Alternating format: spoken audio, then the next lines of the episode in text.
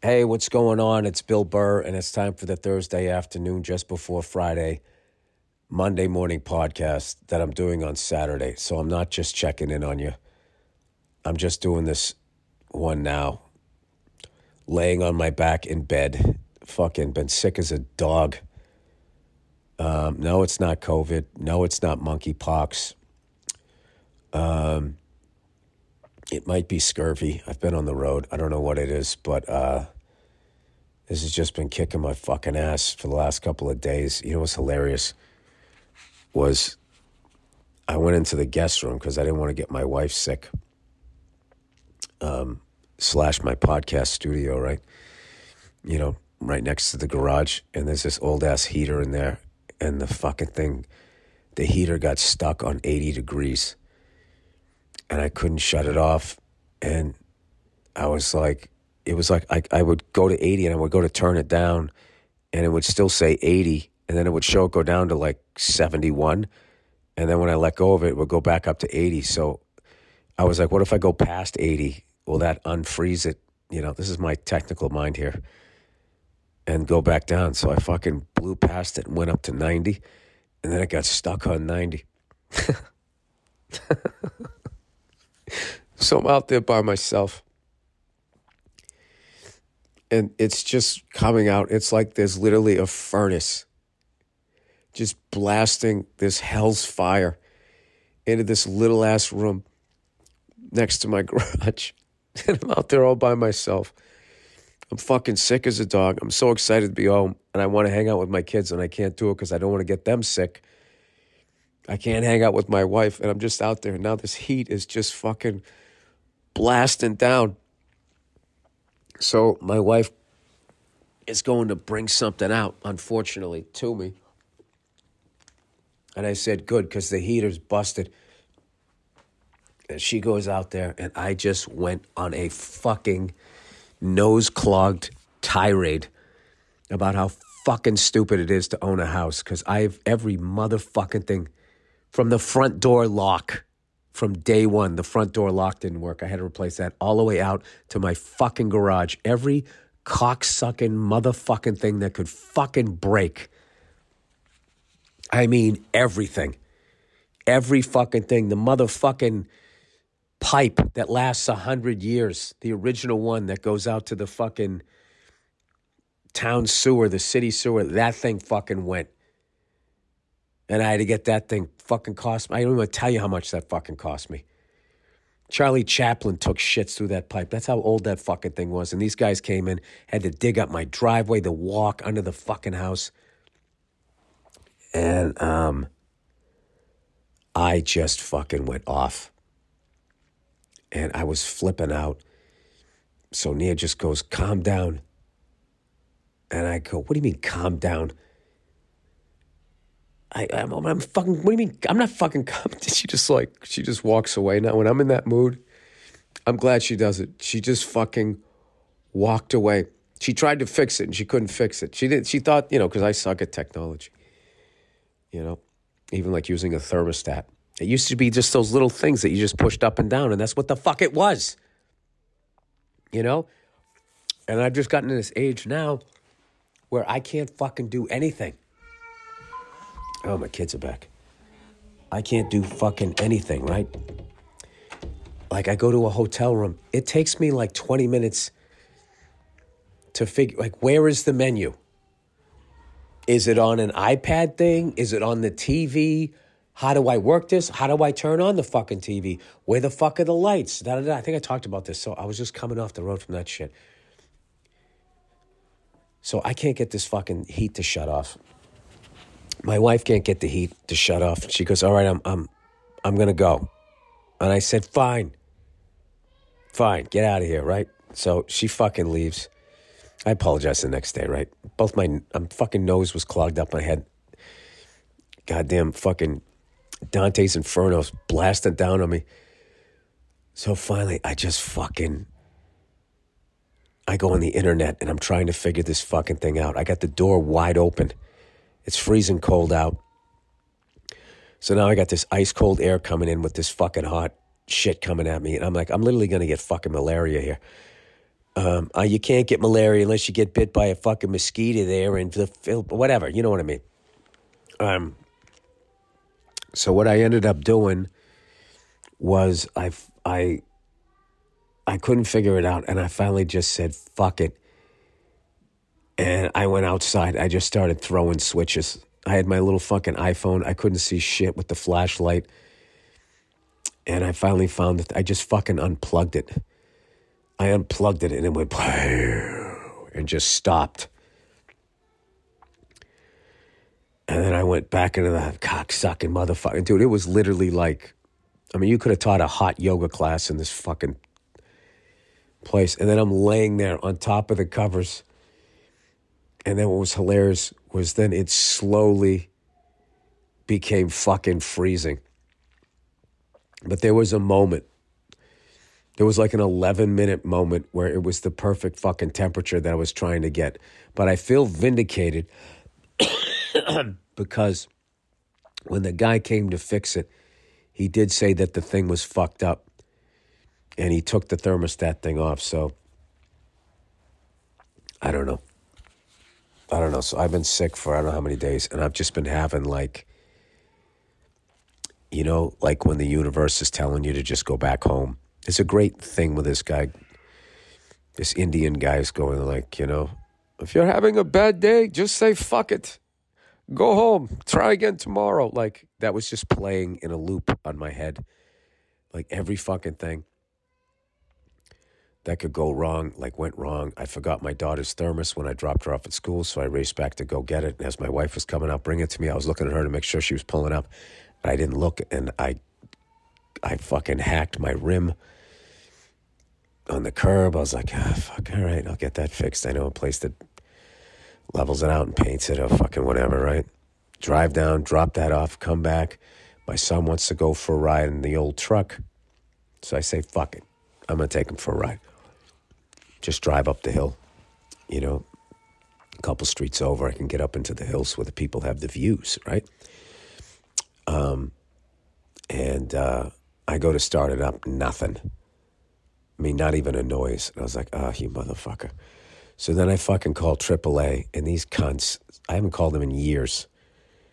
And they're like, Do you want to use a virtual assistant? And I'm like, No. You know? And then they're like, Is this address your address, your home address? I'm like, No. It's like, I'm not giving you all this fucking information. I pay you fucking money. I'll tell you where I'm at. Just fucking come over and throw a fucking battery in it, you cunts, right? They were great, by the way. But that whole fucking system we just sent you a text message. Did you get it? And I did. And I just said, no. I just don't play the game. I wish you guys would stop playing the fucking game. You know? I just say, no, no, no, not doing it, not doing it. I want to talk to a person. I want you to send a person. I want to talk to the person and then fucking figure it out. So the guy finally shows up, and I'm thinking the whole time, like, I literally could have driven to AutoZone and just fucking bought a battery.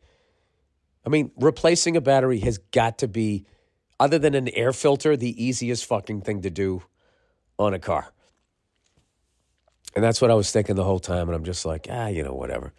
So I got a new battery out of it. So then I handled that. And then the one highlight of my day was I took my, uh, I took my son up the hill, you know, I go down side streets and then I cross one main street. There was nobody there. And I just took him up and uh, we were going up the hill and he's going up the hill, up the hill. And at one point we were driving up the hill and, you know, the truck makes all this noise. It's an old school truck, you know. And I looked over at him and he looked at me and he just ear to ear, broke into an ear to ear grin, grin. And I was just like, this is what the fuck it's all about, you know? Like he's to someday you know, when I'm gone, he's to, my dad used to take me up that truck and we had a great time. I just like in the moment knew that that was to be like one of those things. And uh, I'll tell you, I'm teaching both my kids how to drive that thing, you know, how to drive a stick. Um, I really believe in that shit, you know, and I fucking hate these goddamn iPads and stuff. Like my daughter, like now that, you know, she has access to one, if you don't let her have one, it's like she's going through a breakup. It's like you shouldn't give a fuck about something like this to that level at your age. So, anyway, continuing my day, you know, even though I'm under the weather, I drop my kid off because, you know, it's an important thing to me. Driving my kid to school and picking her up and fucking being there, right? So, you know, we listen to all kinds of music and stuff. Like I introduced her to the Talking Heads, which was so cool, right? So I always go deep cut. So I went with the party song Swamp. She kind of liked it or whatever, but then I was like, she kind of wasn't feeling it. So I went mainstream and played Burning Down the House. Now she loves that song. And she wants me not to sing it. She goes, Dad, don't sing it. I want to listen to it. so um, now she's like requesting it, which is good. You know, I've, she likes ACDC. You know, as far as like my music, Aerosmith, Talking Heads, um, Joan Jett, and uh, oh, Queen. And her favorite Queen song is uh, oh, what the fuck is this song? Uh, "Spread Your Wings and Fly Away," which was like I wasn't even familiar with that song. I actually downloaded the album, um, just like uh, this past year when Taylor Hawkins passed away, when they were talking about some of his favorite albums, and I knew that he was a big Queen guy, so he would know the album to get, and this was one of the albums that they talked about that he liked or whatever. So I was like, all right, I got to get past all of the radio Queen shit. And I liked that song and I played it for her, so she liked that. So all that part of the day was good. So fucking driving home, and I'm coming up and I'm in the middle lane, and there's like people on either side. It's like three lanes, and the light's green, but nobody's going on either side. I'm like, what are they doing? They staring at their phones? So I start to go, and all of a sudden, this fucking junkie walks right in front of my car, and I had to like lock him up. And, uh, you know, the seatbelt went tight on my, you know, daughter's chest and kind of, you know, across her neck a little bit, and she was crying. Then she was just like, why was that guy smiling? Because the guy was kind of looking at me doing like his Woodstock dance as I'm staring at him. You know, I mean, what are you going to do? The guy is sick. He's literally sick. He's like on drugs. So, um, and my kid's there, so I'm not going to curse him out. And drive away. And she goes, Oh, the seatbelt, you know, went on my neck. I'm like, Sorry about that. And she goes, Why was that guy smiling, Dad? Why was he smiling? when you almost hit him, I was like, Because he's on drugs.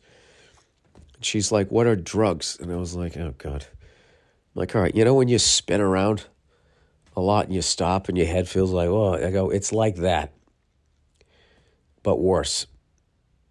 And you end up being like homeless and you ruin your life. And she goes, and I, you know, it's probably too much information. She goes, well, maybe he was just happy because of, I said, all right, maybe, yeah, maybe he was just happy. Maybe somebody told him a, a funny joke or whatever. Um, I got to watch that because I kind of like go, you know, if my kid asks me a question, I'm going to tell him the answer. You know, which should get interesting at some point. But I think it's a huge thing, though. Some things you should sugarcoat, but like, I swear to God, if my kid ever said to me, is like, you know, is Santa Claus bullshit? I'm going to pause here in case you're listening with your kids and give you a chance to hit pause. Um, if my kid said, is Santa Claus bullshit? I'd be like, yeah, it's stupid. And I never wanted to fucking get involved in the lie. I don't know why I did, you know? yeah, none of it's all bullshit.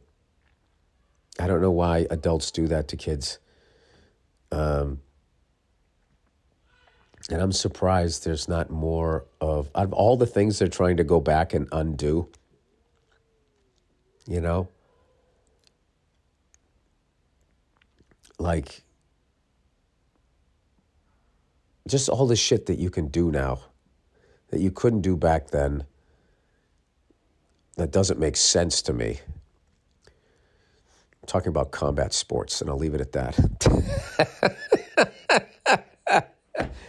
and then all the things that you used to say that you can't say, and I don't mean any racist or homophobic stuff. I just mean like nitpick things. Like you can't use that expression. That expression actually, you know, that came out of slavery or, or uh, genocide. And it's like I'm like okay. Um, I told you guys the other day how I looked up that uh, that expression "keep your shirt on." which was one of my favorite things ever. And I found out, like back in the day, like the average working class guy, Joe Sixpack back in the day, only had two nice shirts. So if he was going to get into a physical altercation, you took your shirt off because even if you won the fight, it was going to get all fucking ripped. And so if somebody was getting too heated over nothing, you'd be like, hey, man, you know, keep your shirt on. like, we're not going to fight. We're going to have a fucking physical fight about this shit. so then the day continues um, I went into this superstore because my daughter wanted to, you know, she likes to to uh, test out the toys. She says, and then tries to get me to buy her shit, which I don't. And um, I just always go, you know, well, you know, maybe uh, maybe Santa will get that for you. One of the things she wants is like a little phone, and it's actually hooked up to the internet. It's like I'm not getting you that and neither is air quote Santa Claus. Okay? I'm not I'm not She's like, "Why not?" It's like, "You know, someday you'll understand." Okay? You know, when you when you all of a sudden have meetings that you need to get to, then you can get a phone, okay? uh, what do you have a Zoom call at a playground? What the fuck am I doing here? So I go to go out of this superstore and you know the deal. It's all on you. You got to be your own parking attendant. I'm trying to find the fucking thing, and I always lose it because I was upset with that junkie walking out in front of my car. I didn't. I couldn't find it in my wall. I finally find the fucking thing. I stick it in. The fucking thing's not accepting it. It finally fucking accepts it. Then I stick my credit card in. It won't take the credit card. I do it two, three times. It won't do it. And then furthermore, it won't give me my fucking ticket back. Right? So now I'm like, well, now what do I do? and it has a little button. You know, hit this button to talk to a person. So I hit the fucking button, no sound comes out, nothing happens. So now I'm like, now what do I do? I know what's going to happen. I'm going to end up getting charged more money. It was a dollar, right? So I go downstairs, I hit the call button, it rings and rings, and this guy finally picks up. He's like, hello. I'm like, yeah. I tried to stick my ticket in the machine upstairs and it ate it. It just took it. It wouldn't give me it back. And he goes, Well, you gotta you gotta go up there and get it. I'm like, I can't get it. It's in the machine. And he's going, All right, so you lost your ticket? It's like, I didn't lose it. I know where it is. It's in that machine. It didn't give me it back. And then the guy's going, All right, well, what you need to do is back up and go back up. It's like, I'm not doing that. I'm not doing that. He goes, All right, then you have to play a lost ticket fee. And I was like, Oh, is that what I have to do? He goes, Yes. I go, Oh, thank you so much, sir. I just started being a cunt. Because, like, how the fuck, it, I'm not, it's not lost. It's not lost. It's in that fucking machine. I'm not going to Seinfeld episode. It's not lost. so it cost me 15 bucks. And what was so stupid was I charge it and I take the credit card out and the fucking gate's not going up. And I'm thinking like, uh, I was too sarcastic to that guy on the other line, so he's just not going to push that button. And what I ended up realizing was there was there was a little ticket that came out, and if I didn't take the fucking ticket for whatever reason, the stupid gate wouldn't go up. You know what's funny? There was a guy in front of me, a guy, and he pulled through and there was enough time if i wanted to to go underneath but i knew what was going to happen was this fucking guy was going to stop before you had to make a right um, and then also i just you know there was enough trauma with the fucking junkie out there all right let me read the advertising here and um, then i'm just gonna i'm just gonna uh, that's gonna be the end of the podcast here plus we'll have a bonus episode i'm just fucking under the weather here all right Oh, look who it is, everybody. It's SimpliSafe. You know, if you SimpliSafe, you know, if you thought about securing your home with home security,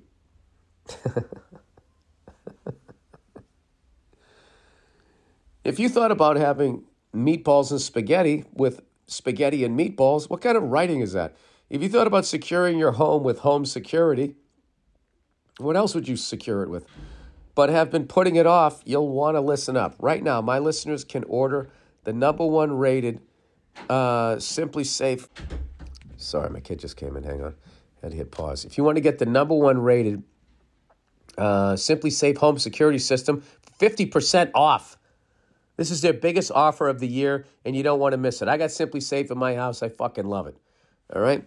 I'm to watch the video of me fucking walking behind my garage, flipping switches and unplugging shit from the other night. SimpliSafe was named the best home security system of 2022 by U.S. News and World Report for a third year in a row.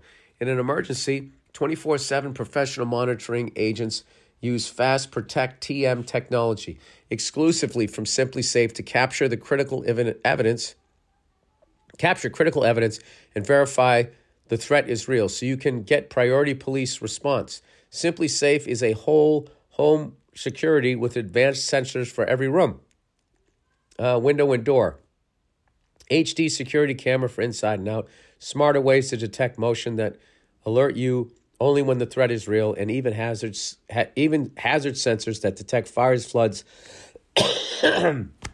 sorry guys, and other threats to your home.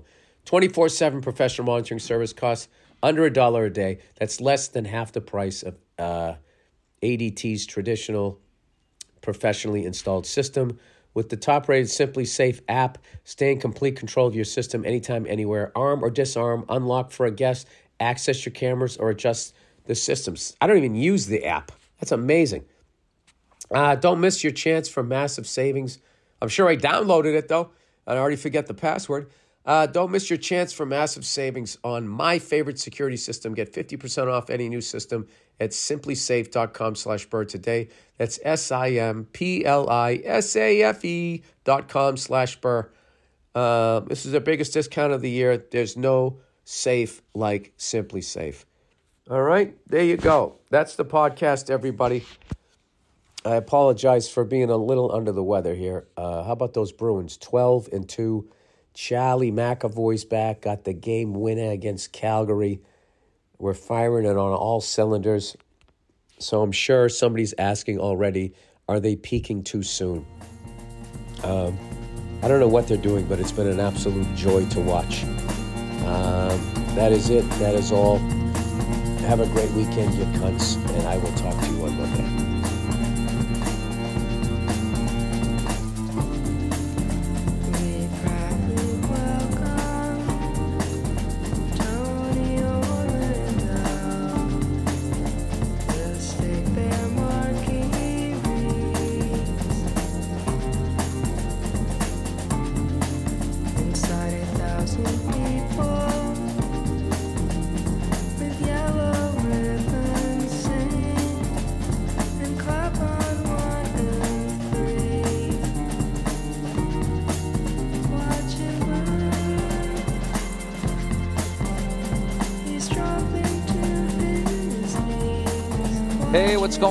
It's Bill Burr. It's the Monday Morning Podcast from Monday, November 10th, 2014. How are ya? How you doing? What's going on?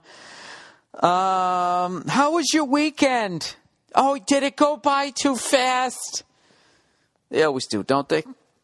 Those fucking days off. Nothing flies by like a fucking day off. It's unbelievable. Why the fuck does it work like that? Why shouldn't a day off go by just as slow? There was any, if there's any sort of like just fucking fairness in the goddamn world, wouldn't a day off go just as slow as a work day? You know, there's you know there's some egghead out there. Well, technically it does. They're both 24 hours. Shut the fuck up. Actually, you know what? Egghead, why don't you hang out with me on my day off and then it'll fucking go just as slow as a Tuesday. It's nothing worse than a Tuesday. You know, everybody fucking talks about Mondays, right? Like that fucking band where the dude was banging his own daughter. The mamas and the papas. Were they the one who sang that song? Rainy days and Mondays always get me down. You know? What was that Karen Carpenter? sitting there just eating the crust of a sandwich. Karen, why? Oh, don't do that, Bill. Don't, no, it's too too early in the podcast. All right. Don't don't fucking start giving Karen Carpenter shit just because you're jealous because she's a better drummer than you could ever be. All right, Bill. Fucking stand down. Um, no, that's all that shit. That whole that whole thing where you know three weeks of working out is like negated by three days of bad eating. You know, I don't know what it is. Like, uh, I don't know. I've become old Frito face the last couple of fucking weeks, and it's like I never did a pull up in my life. You know, so um, I got to get back on the stick. I'm actually back here, uh, East Coast. Last night, I got to do the comics come home. Um, that was actually, I thought it was going to be at Agganis Arena again. It was at the Fleet Center, the TD Bank North Garden, fucking whatever, whatever the fuck they call it, where the Bruins and Celtics play. That we actually had the show there. I had a great time. I went on last after a bunch of Beast comics. Uh, and uh, speaking of pull ups, we were in the bowels of the uh, of the arena and they had like these pull-up bars, which I imagine you know Bruins or Celtics use. Probably the Bruins. Celtics are too fucking tall to do a pull-up, aren't they? Um, and I was over there with Lenny Clark, who's like 63 years old, and he does pull-ups, and he fucking bangs out like 10 of them. It's 63. Lenny Clark, right? This is what we're doing before we're going on. He just came off with his fucking lime green pants. The guy's such a character. First of all, he's wearing these. Uh, Daddy Warbucks like loafers with these gold inlays, with these sweatpants and a t-shirt. And he's walking around before the show. So I'm looking at the shoes and I'm going, all right, those are definitely his show shoes. There's no way he's wearing the rest of that shit on stage. And those shoes are the uh, the the big hey I'm in showbiz fucking part of the outfit. And uh, who would have known that those shoes were actually going to be the, the, the, muted effect to tether the whole outfit to, to uh, some sort of earth. Um, I believe he had on, uh, was hard, I can't really tell because you couldn't look at him for too long, you know, without going blind. He had on lime green fucking pants and uh, some sort of blue pink paisley shirt tucked in, as you do. I mean, that's just standard fare when you have on lime green plants, and then he had on his fucking black slippers with gold inlays. So, anyways, he's dressed like that. I'm wearing my show shirt. We're in the bowels of the Fleet Center or the TD Bank North Garden, whatever the fuck they call it, right? Um, the jobbing.com center, whatever the fuck they call the thing this year. And they had the pull up bar. And I was showing them how to increase the amount of pull ups that you can do by doing the negatives. You got to do the negatives, dude right? Two fucking Boston morons. Uh, you know, going up and then going down slowly. You go down slowly because usually you just let gravity do that. Well, instead of using your muscles, and that will actually increase your pull-ups over time if you do that. You know, if you do that, and then every once in a while, when you go to do your three sets of pull-ups, you bang out your first set. You just go until exhaustion, as many as you can do, and even after you can't bring your chin over the bar, you still do reps and just count reps. You know, and uh, that's the way you go from 12 to 15, 15 to 17, and that type of thing. So that's basically what we we were doing while uh, we were waiting to go on. And uh, Tony V was there, and uh, he brought some cigars. Marc Maron was on the show. Bobby Kelly was on the show. Jimmy Fallon, Jim Gaffigan, uh, Denis Leary hosted. It was just um, it was just it was a veritable who's who um, of the whole scene, and uh, I already know I forgot a couple of fucking guys. Your head's spinning when you do like a gig that goddamn big, but um, it was just a great time. All the Bruins were there, and uh, got to hang out a little bit with those guys, and. Uh, what else? I don't know. It was just uh, my head's still spinning from being able to uh, perform there. Fucking unbelievable. Really unbelievable. Um, it was an amazing night. Cam Neely, Jesus Christ, I knew I'd forget somebody. Cam Neely was there. It's only his friggin' um, benefit. And um, then they had all these guys like made tapes and stuff. Uh, Jon Stewart, Conan O'Brien had a hilarious one. Um, all this stuff, you know, great time. Raised a bunch of money. And, uh, you know, I did my shit. I got my new jokes.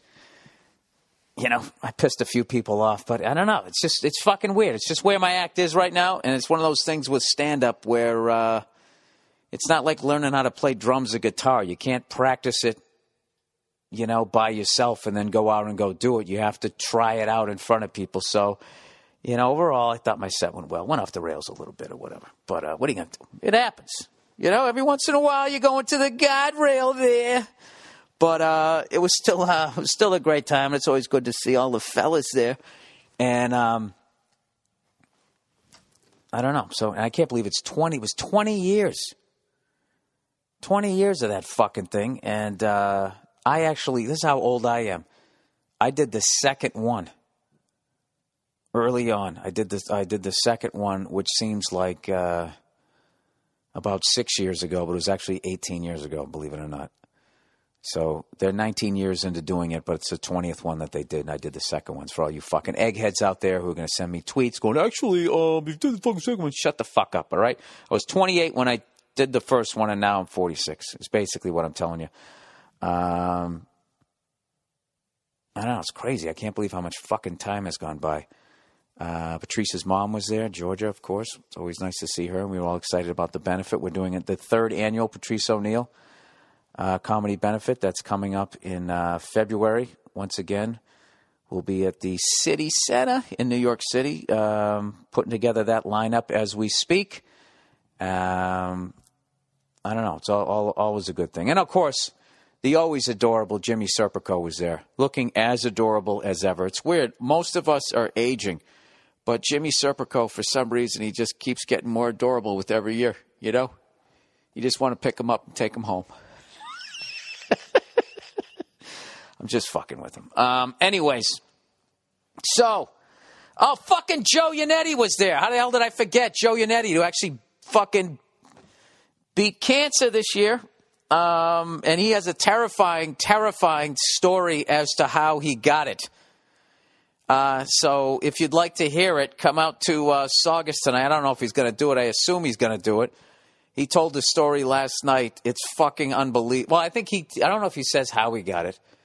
Um, I was actually, once he started doing the story, I was like, I got to get out of here because if he's going to be going this level of personal stuff, I'm going to bomb after him.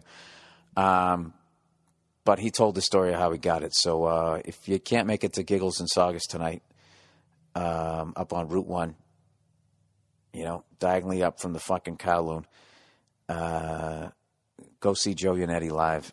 It's it's a fucking scary story because if he got it, any of us could potentially get it. It's fucking uh, terrifying. And uh, speaking of terrifying, I uh, my flight from Los Angeles into Logan Airport, everything's going everything's going fine, right? We take off from uh, LAX. You know, when you look down to the left, you see that little fucking barrier where Marina Del Rey is, where Bravo Airspace is. You know, the helicopters go 150 feet off the fucking surface to transition the Bravo airspace. We're fucking up and over those cunts. We bang a left. We're climbing up. You know, going back over Hollywood. We're so high up, I can see over the Hollywood Hills. I can see into the valley. You know, I saw UCLA campus. Then you see uh, LA Coliseum. Went right over the fucking Rose Bowl and then right off into the Mojave Desert. Flew right over Vegas. I looked down, I saw the stratosphere, right? Then you're into Utah, you go over the Continental Divide, the fucking Rocky Mountains, and there we are. We're out in the Great Plains. The food supply, everybody, that's where they poison it. Right there. From the halls of Montezuma, God bless America, right? Flying right over our food supply that for some reason, some reason we're letting these cunts poison it. Right? Some reason we're going after the terrorist over there, but the fucking ones in the suits over here, it's okay. It's okay. Spray the big casino all over it. Keep the bugs off it. Fantastic. Ah, just rinse it under a faucet. You'll be fine. Anyways, hey, feed that cow some more cow. Um, cut the beaks off them. So you fly over that shit, right? then I don't know. By then the sun started going down and everything was fine. And uh, you know, I was working on writing some stuff and I uh, shooting the shit with this guy. and uh, he was telling me he's got this room. He has a, he's got a garage right with a room over it, which is my dream fucking house, man. I always wanted to have an old house with a d- detached garage with a room over it. I already told you this shit. I turned the upstairs into a drum room slash cigar bar slash hooker lounge slash sports bar, like every man wants, right? Um, so he basically had that minus the hookers, minus the cigar bar, minus the drums, whatever. He had this fucking pool table and all that shit. So we was having a great time. Just a good guy shooting the shit with. He wasn't coughing. He didn't seem like he had Ebola. It was a nice time. So all of a sudden we we start our initial ascent descent into the Boston area, and um, we're out over the fucking water, you know. And all of a sudden we're, we're just doing like this circular pattern. I think we went north of the city, up by Newburyport and Marblehead, and we're just doing like this fucking circle, and we go around and we go around again, and I'm thinking, uh, this is a holding pattern. This seems really low. And uh, the guy comes on. And he's like, "Yeah, we're having a uh, little mechanical issue. We're going to try to work it out, and uh, we'll be on the ground shortly." But, but, I love that.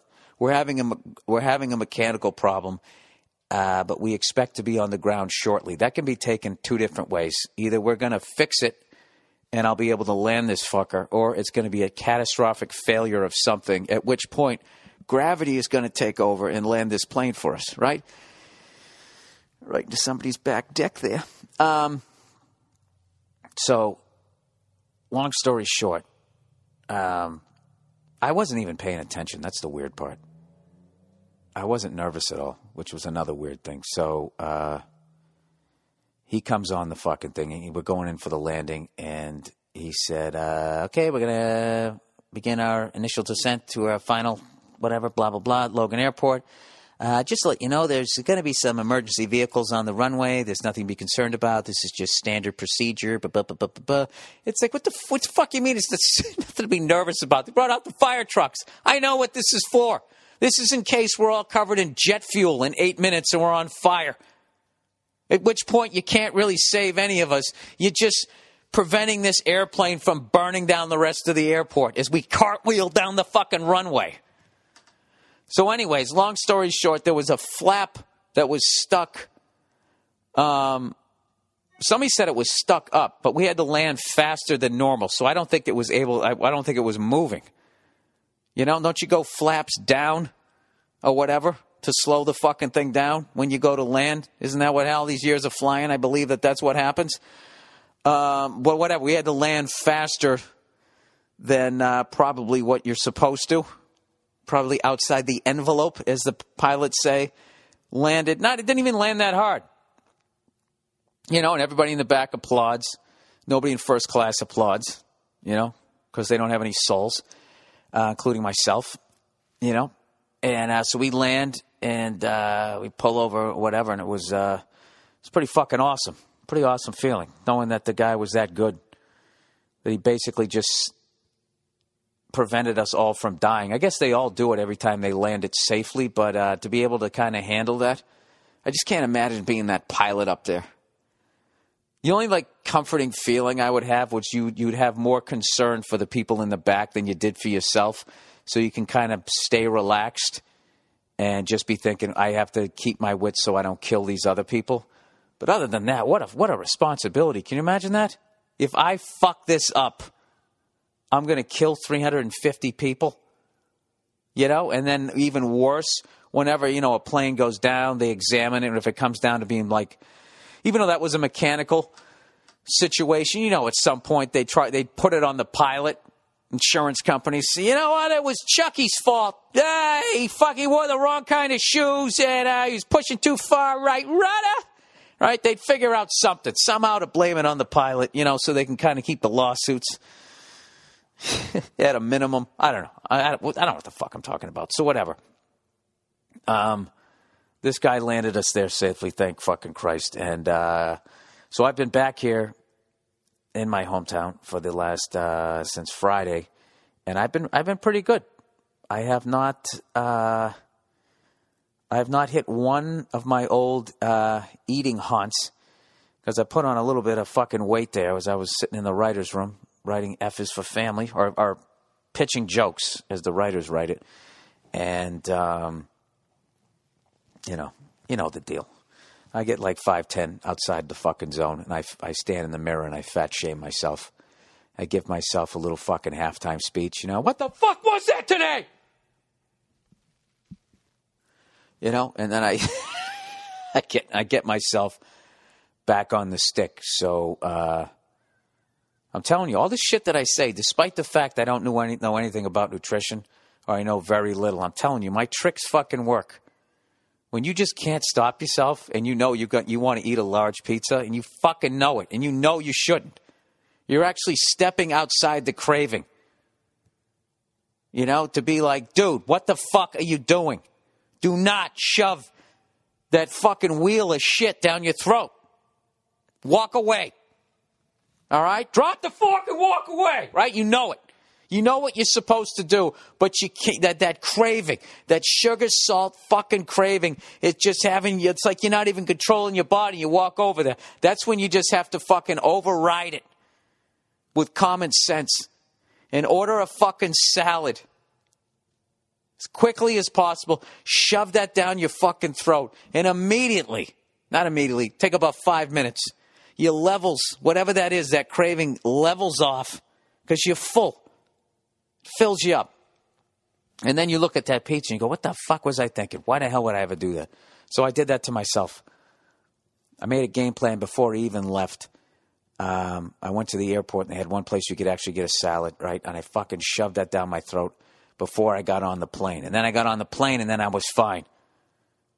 And I had a banana for the flight, shoved that down my throat. I kept pounding the waters to keep the stomach full.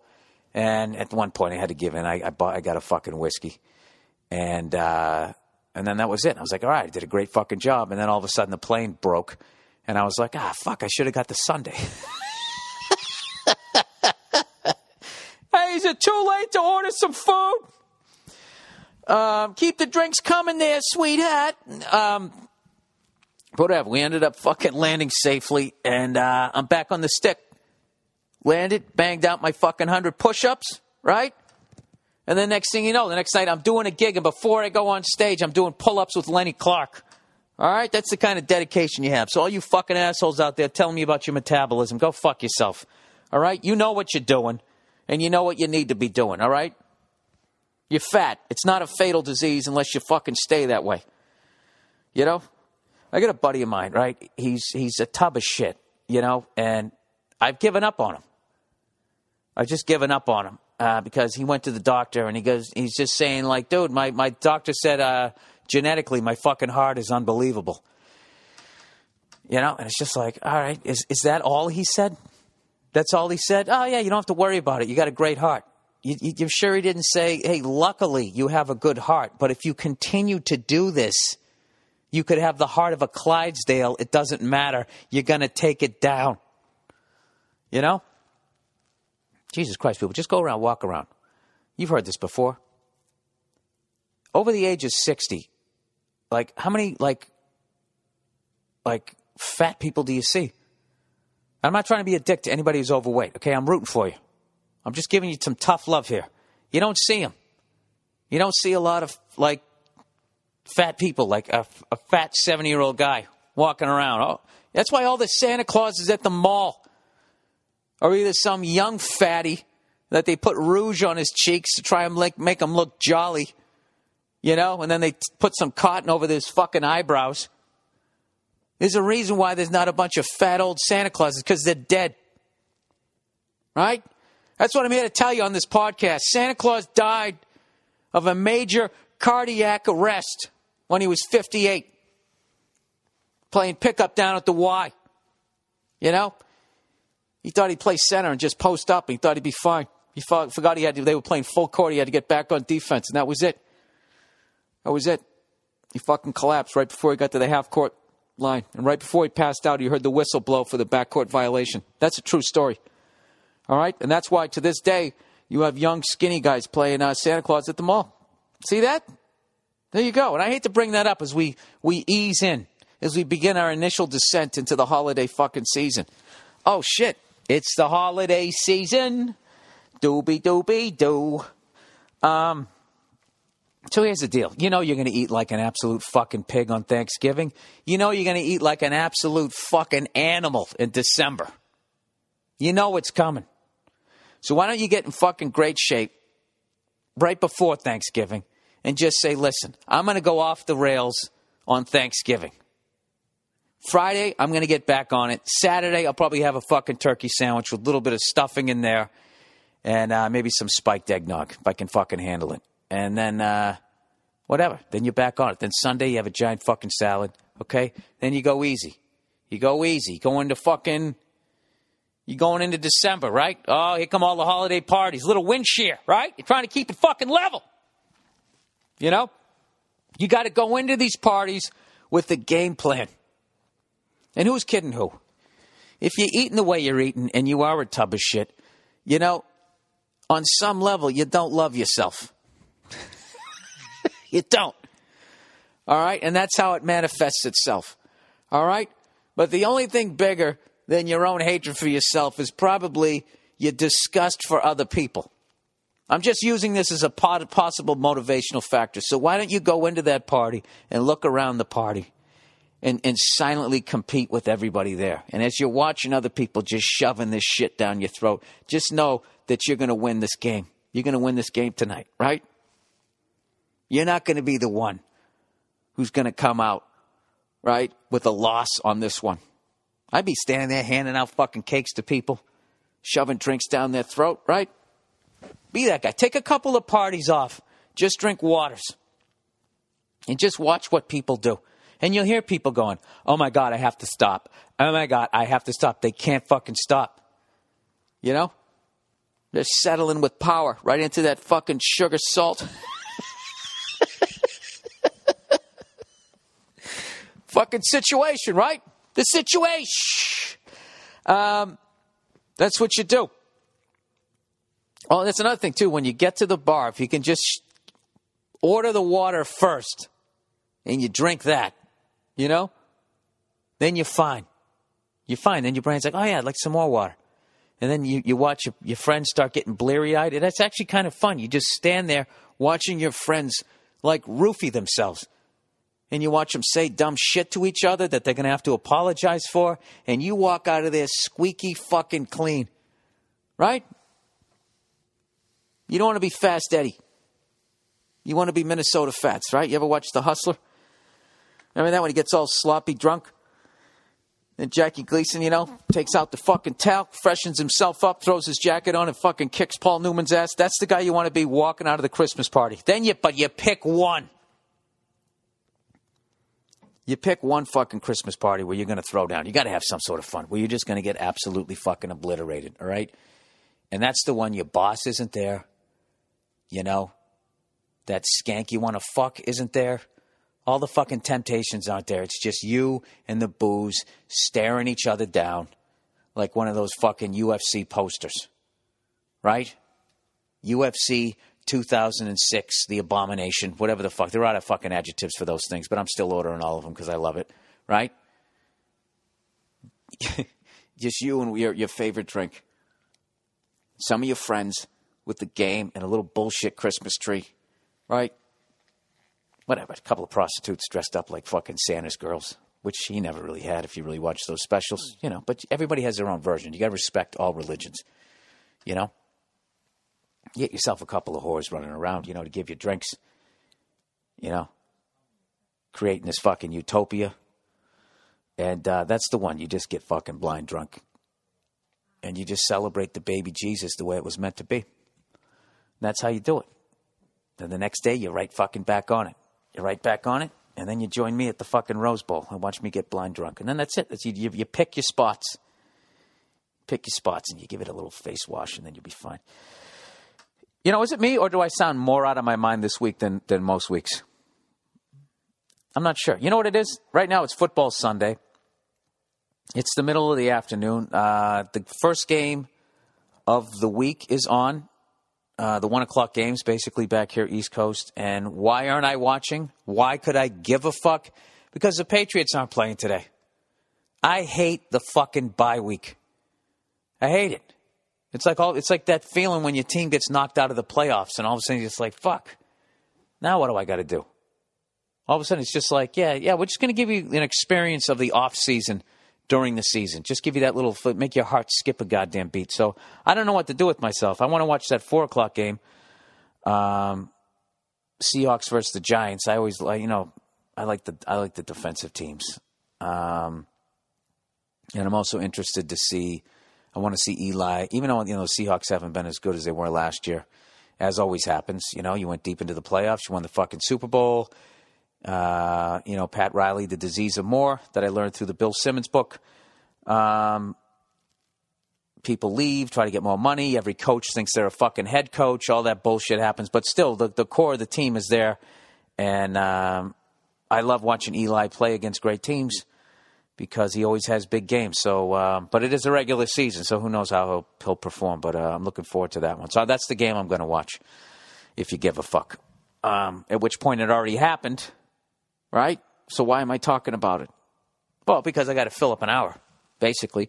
Oh, my apologies last week. I guess the uh, judging from the 2,000 emails I got and t- tweets, the volume was a little low last week. Um, I apologize. We're still working out the uh, niches on the. Um, or the glitches, I should say, on the new, uh, the new All Things Comedy um, podcast studio, which um, we hope to be, have fully functional soon. Uh, obviously, this week I'm back in Boston, so I won't be using it, but next week I'll be right back in there.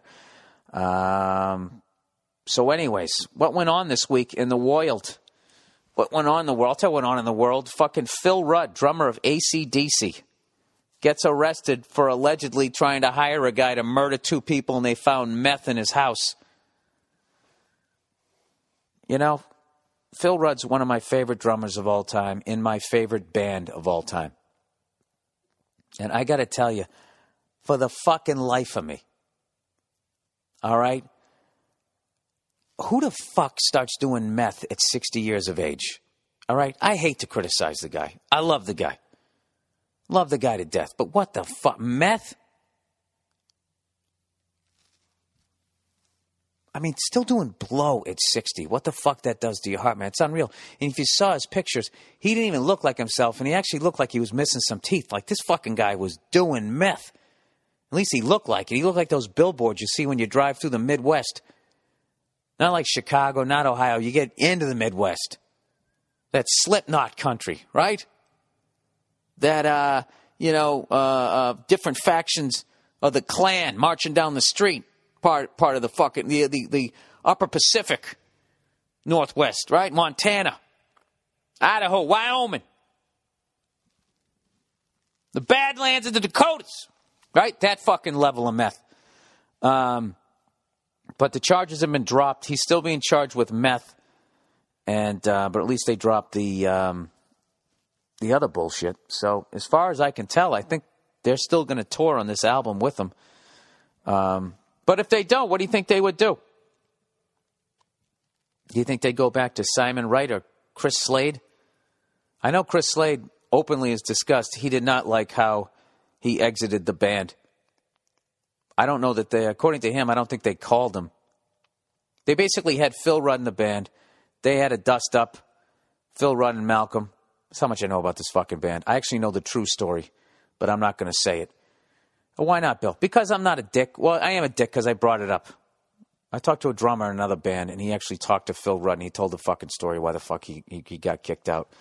And, uh, you know, it's one of those old Jesus stories.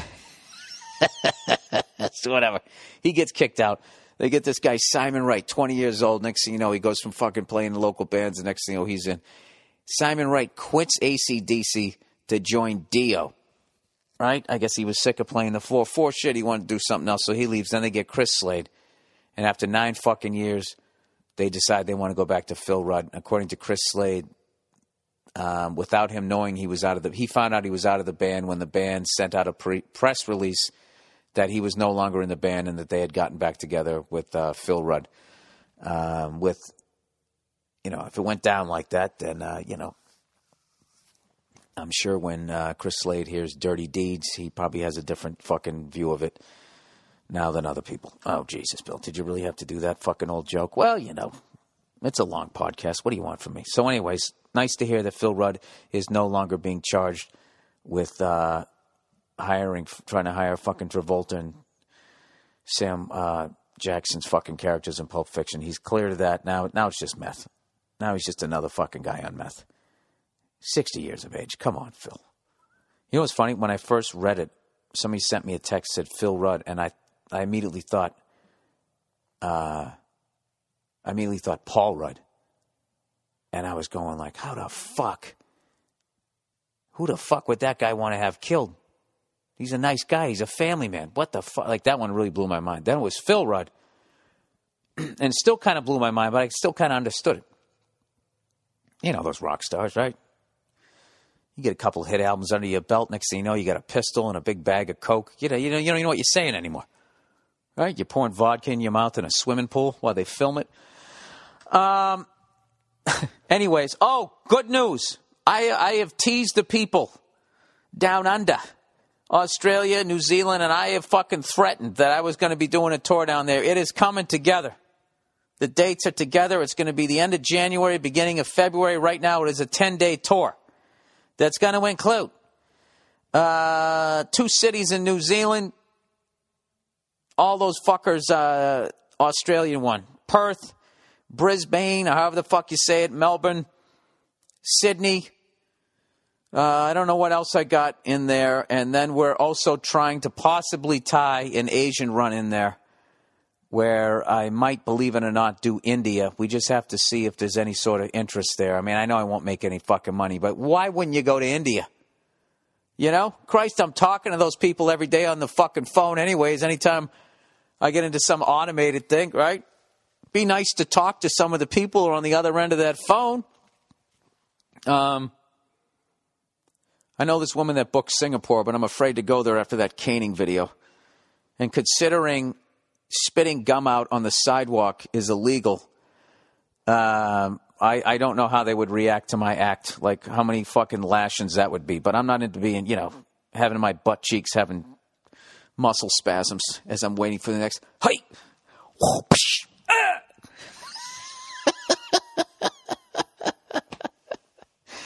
oh my God, how bruised up would I be? As fucking German Irish and pasty as I am, oh my God, after that first lashing, it would look like a fucking Faces of Death video. Holy shit. So, anyways, I'm really, really looking forward to going over there. Speaking of ACDC, uh, Bon Scott, rest his soul, his final resting place is in Perth. So, I'll definitely have to make a trip to that. Um, and then, other than that, you know, I just I'm excited to go uh, over there and, uh, you know, watch my step. Don't step on any of those fucking brutally poisonous snakes they have. We're actually trying to figure out how to do the tour right now because from LA to Sydney is a 14 hour flight. And if you ever do it, what you want to do is, don't you see, is take the 4 p.m. flight. All right? You get on the plane, you have a fucking meal. No, you watch a movie, then they bring you a meal, then you watch another movie. You just killed four hours then you go to sleep. Eight hours later, there's your 14 fucking, that's 12 hours, right? Whatever, give or take. Basically, you wake up, you're almost on final approach. It's the, it's the best. Flying back sucks. I don't know what to do. I don't know what to tell you. Other than to get blind fucking drunk and take a fucking horse tranquilizer. You're just going to have to kind of sit there and take it and keep looking out your window hour after hour, realizing you're over a place where there's nowhere to land. Um, so, anyways, but so you fly 14 fucking hours from LA to get to Sydney. And then Sydney to Perth is basically like flying across the continental United States. I want to say it might be a little bit shorter, but who the fuck wants to do that? But my guy's saying, well, what if you flew to Melbourne, stayed there for a day, got a good night's sleep, and then got up the next fucking day and then fly? I'm thinking just get it over with. Just fucking get it over with. I don't know how we're going to do it. But uh, the good thing is, once you're there, you're there. And um, I don't fight jet lag initially. You know, you got to stay up. You got to stay up. Fuck that. No, you don't. Go to sleep. Go to sleep. You wake up at fucking 11 o'clock at night, like it's 7 in the morning, and you just go on YouTube and you watch old Super Bowls. And uh, you'll find a casino. There'll be something to do, right? Um, but, anyways, I'm really looking forward to doing that. And then also later on in 2015, I'm going to be doing an Eastern European tour, possibly maybe touring all of Europe And um, so the way I'm going to try to do it is I'm breaking up my tours over a two year period. I'm figuring out this strategy. Uh, and the tours are Eastern Europe, Western Europe, Australia, uh, Asia, and then Canada. And then I always have uh, the United States is, is an ongoing thing. So I just sort of, when I'm not touring the States, I'll just break off and do like a 10 day tour of one of those. Um, and I've always been putting out my special on Netflix. And as Netflix has grown and they've gone worldwide, I keep getting more people that know who the fuck I am and I keep expanding it. And the great thing about that is, as I, you know, as the dollar collapses, I have all these different other fucking places where I can maybe earn money in their currency and I can come back here and buy a pelt to put over my junk, you know, because there's no way I'd ever leave this country, you know? I just fucking would survive it. Um, so, anyways, and plus, as I increase, you know, people liking what the fuck I do, I got this cartoon coming out. I know I'm hyping it 13 months early. F is for family.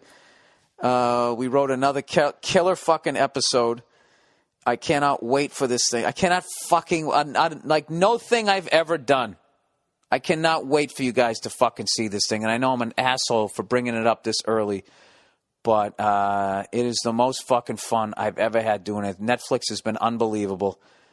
Uh, they're actually saying push it further, push it further, push it further. They've been ridiculous.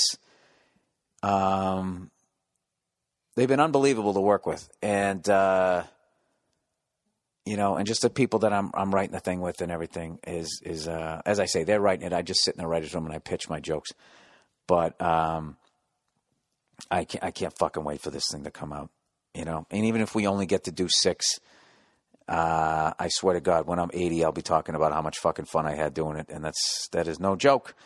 Um, so, anyways, what do we got here? Let me see if he sent me the fucking advertisement yet. I'm killing time here. Oh, gotta love the Bruins app right here.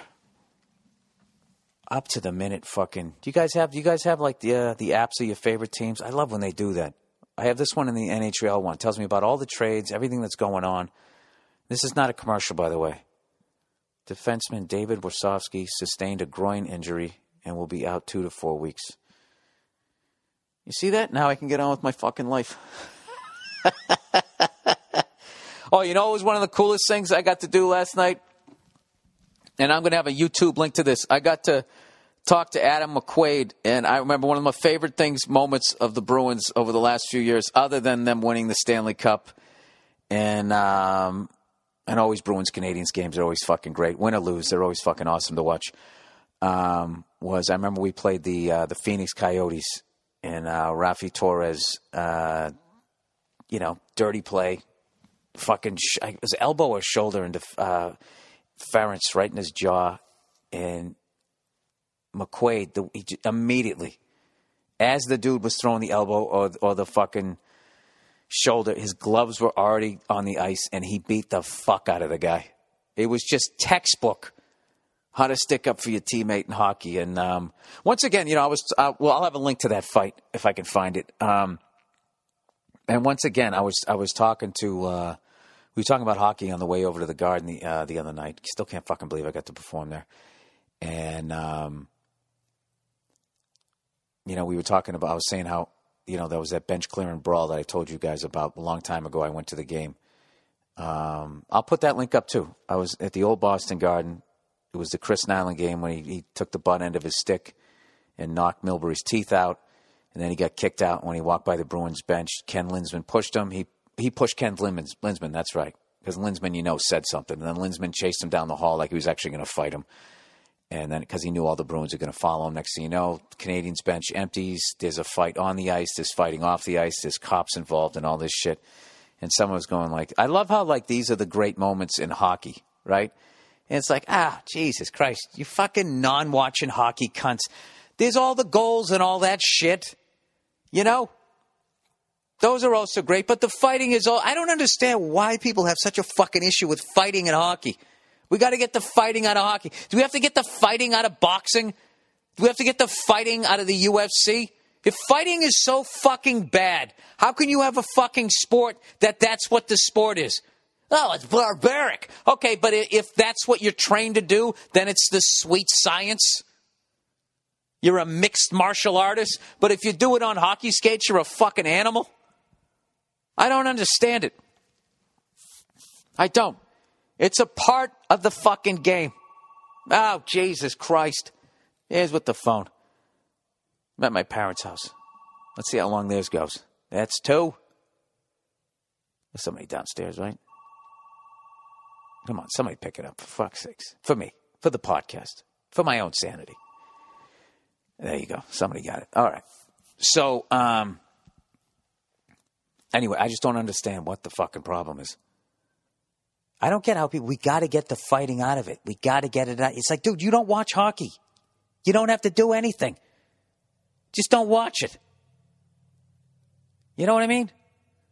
Do I sit there going, we got to get the layups out of the WNBA? There needs to be more dunking. Give a fuck. Play the game how you play it. I don't. I, I, fuck. I, it drives me nuts. Fucking drives me nuts. Whatever. So I'll have. I'll post that bench clearing brawl. I'll also post um, the uh, Adam McQuaid fight, and then for all you fucking hockey purists that don't that just want to see goal scoring and all that fucking shit, you know, I like Olympic hockey. Yeah, I like curling too. Um, I'll I'll post the uh, whatever the whatever that fuck the get new kid's name is there on St. Louis.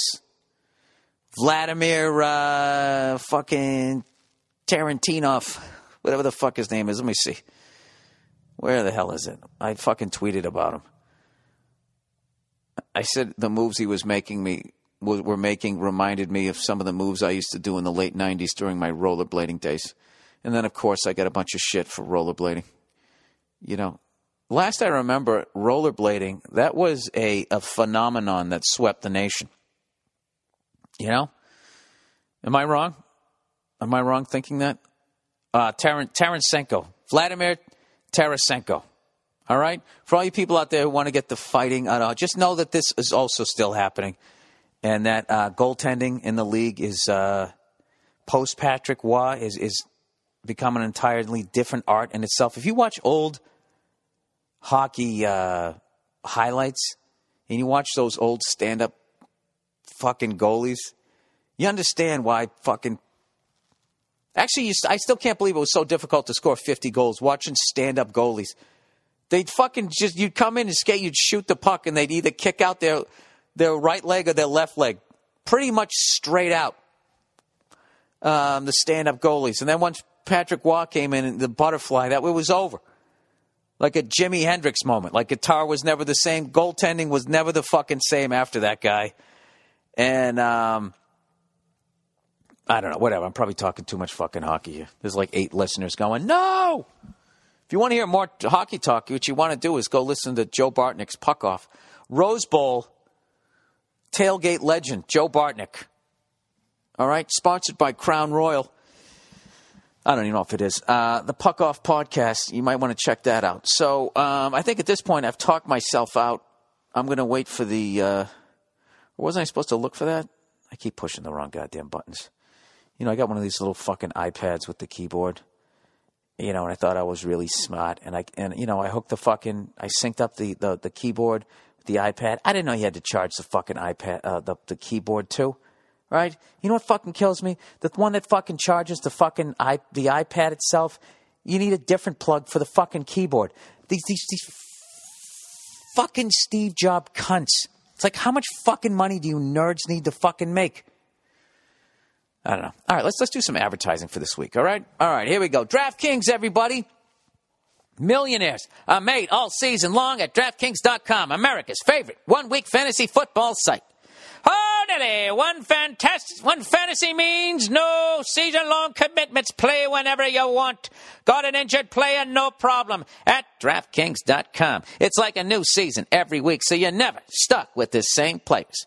All right, pick your team in minutes, everybody, and you could be on your way to winning huge cash. Not that little cash, huge cash. This season, one listener turned 10 bucks into 5 grand. Another turned $2 into 10 grand. And a new mil- millionaire has been crowned nearly every week this season at DraftKings.com. You could be next. Imagine winning a million dollars in one day just playing fantasy football at DraftKings.com. Call to action. Get free entry into their $100,000 fantasy football contest this weekend, where first place takes home 10 grand. Head to DraftKings, DraftKings.com now and enter the promo code DEFENSE. D E F E N S E. Oh, you fucking morons that spell it with a C. It's with an S. To play for free. DraftKings.com. Bigger events, bigger winnings, bigger millionaires. Enter defense with an S for, uh, for free entry. Did I actually? I think I misspelled it, making fun of you guys. Uh, for free entry now at DraftKings.com. DraftKings.com. That is DraftKings.com. All right, Stamps.com, everyone. You know the deal. Mailing your letters and packages has gotten a lot easier thanks to Stamps.com. With Stamps.com, you can mail and ship anything, anywhere using just your computer and your printer. No more trips to the post office, everybody. And it's so easy. Anyone can do it. Just click and print and mail. That's it. With, with Stamps.com, buy and print official U.S. postage right from your own damn desk. Stamps.com does all your work for you. Stamps.com even gives you a digital scale that automatically calculates the exact postage for any letter, any package, any class of mail, and sets and setup is easy to do. In minutes, you'll be printing your own postage, your very own postage. You'll never have to go to the post office again. I use Stamps.com to send out all my posters or whatever crap I'm selling at the end of my shows. I am a moron. If I can figure out how to do it, well, doggone it, so can you. Right now, get this special offer when you use my last name, Burr, B U R R, no risk trial, plus a $110 bonus offer, which includes a digital scale and up to $55 free postage. Do not wait. Go to stamps.com before you do anything else. Click on the microphone at the top of the homepage and you type in Burr, B U R R. That's stamps.com. Enter Burr. There you go. That's it. That was an easy week. Everybody, only two reads. I think I've insulted all my other. Uh, advertisers, you know, they're not always so keen with some of my reads over here. So, you know, what can I do? What can I do? What am I looking for? I'm trying to figure out how far into this podcast I am. 48 minutes. Jesus Christ. All right. You know, last week when I was stretching for time, I was so out of sorts being in that studio, I forgot to actually, uh, I forgot to read the damn questions from last week. So, anyways, let's see here. Here we go. Here we go. Um, oh, by the way, my Yoko Ono Chuck Berry, Berry video broke 100 million views. Um, let's see here. And people have been sending me the following Yoko covering Katy Perry's firework. Oh, man, I don't want to trash Yoko. I actually think her band's good. I just fucking, I, I more, when I was doing that, I really, I was really insulting John Lennon. You know, one of the great musicians of all time. So who the fuck am I to do that? You know, what are you going to do? It just fucking annoys me just seeing some guy just afraid. I mean, do you like seeing you like seeing a woman being just dominated by some guy and she's too afraid to open her fucking mouth? It's it's horrific to see. It it, it works both ways. You know what it is? You just wish that the fucking two psychos would get together, but it doesn't work that way. You know what I mean? Two selfish cunts can never be together because they're selfish cunts. What they have to do is they go out and they find big hearted, forgiving people that look the other way when you grab a microphone and go, yeah, yeah, yeah, yeah, in the middle of a fucking song. That's not even exaggeration. That's actually almost a dead on impression. In fact, Darrell Hammond would probably be like, wow, Bill, that was really good. Did you listen to audio of Yoko Ono as you drove around in your car? And I'd be like, no, Darrell, you know what? I just naturally had that one. Um, you like that? You like when I invent compliments from legendary comedians? Um, all right, last alimony payment. Dance guy. Bill, a million people have probably already sent you this, or maybe you saw it yourself on Barstool. Yeah, I watched it. I'm always on Barstool. Uh, Boston Barstool, by the way. Um, I'm always on that thing. They always have great videos. Um, you know, some of some of the, the, the fucking people on there, they're, they're so pro Boston sports. You know what I mean? That it gets, you know, I'm one of those guys that if we have a piece of shit on our fucking team and you say he's a piece of shit, I'm not going to defend him. You know what I mean? Which then gives me license to trash your piece of shit. And then you say, yeah, yeah, yeah, you know what, you know what, you're right. We got a piece of shit in our team too. And then we get to drink together. There's no fights. There's no lawsuits. There's no broken teeth. It's, it's wonderful. It's one of the great things about being an old guy is you see the middle ground. But having said that, I still love my Boston teams. And uh, I, I, I love that site. I love that site. So, anyways, I mean, uh, the video is the greatest thing I've ever seen. It's Thursday morning at my shitty office job, and I swear my feet started bouncing under my desk in pure joy for this man. Uh, love you and love Nia. Go fuck yourself. Yeah, it's a great video. We'll post it. This guy, this guy is making his final alimony payment, and he says how much it is. It's something like just under ten grand. This guy's been giving some woman almost every fucking month. Now, granted, this guy might have fucked up his own marriage. He might have fucked around on her or whatever, but just Jesus Christ. To have to give another human being 10 grand a month for fucking years and you did not maim them, you didn't cause them an inability to go out and get a fucking job and earn a living is just, it's fucking criminal. And this isn't child support, people. This is alimony. You're giving somebody 10 grand a fucking, it's just unbelievable. So this guy is making his last payment and he's doing this fucking dance. It's one of the happiest guys I've ever seen in my fucking life. It's, it's fucking hilarious. And, um, I do have hope that in the future, when this latest push by women is over, you know, it's kind of like a game between the two of us, right? So right now it's it's hardcore women. Everything bad that ever fucking happened between men and women, it's going one way right now. It's just guys need to grow up, right? We got to stop talking to them on the street. You know, no more. Uh, she was asking for it.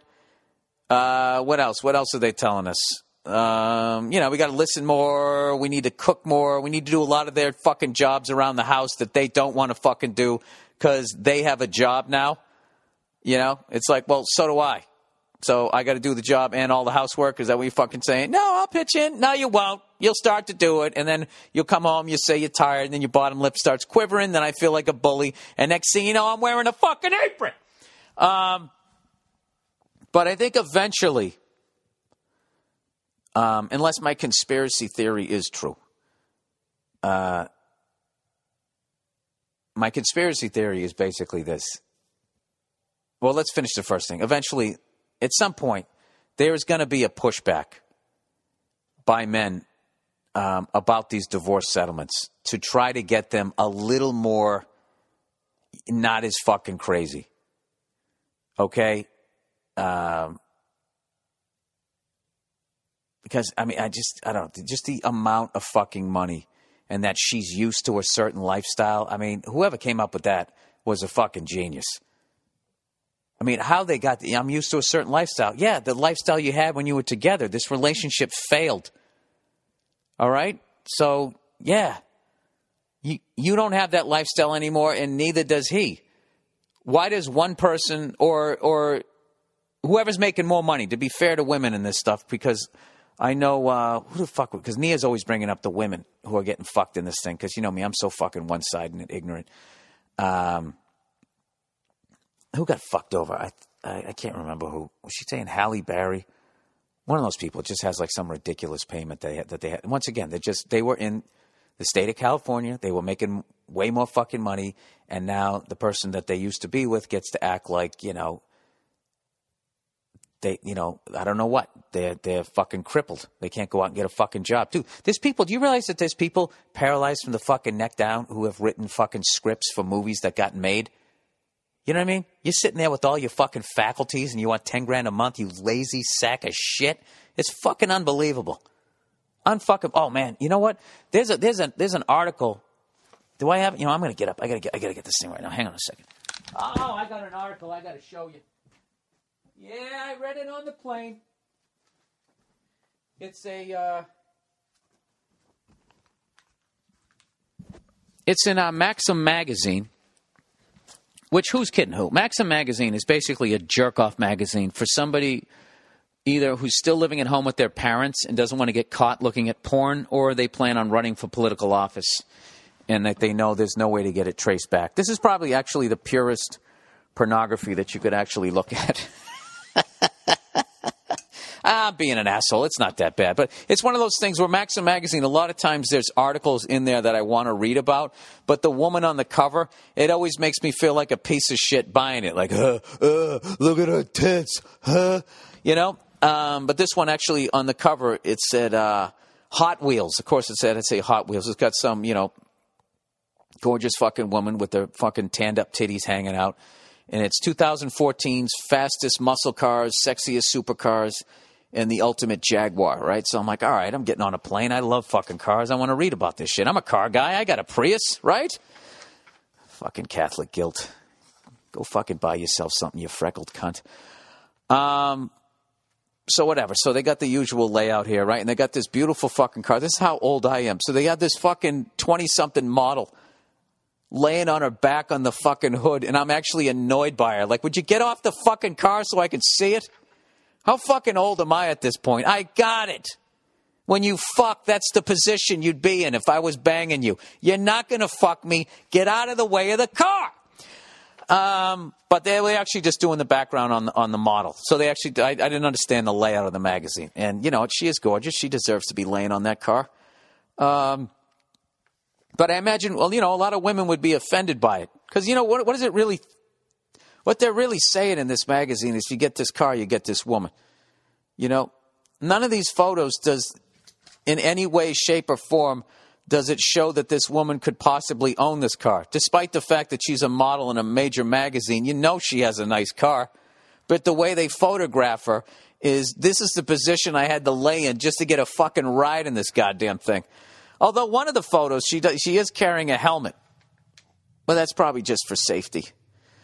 Um, anyways, so I'm reading through all this shit, and I come to this this article, and it's um, you know me totally misjudging this magazine where I'm looking at it like uh, like I live in fucking Utah.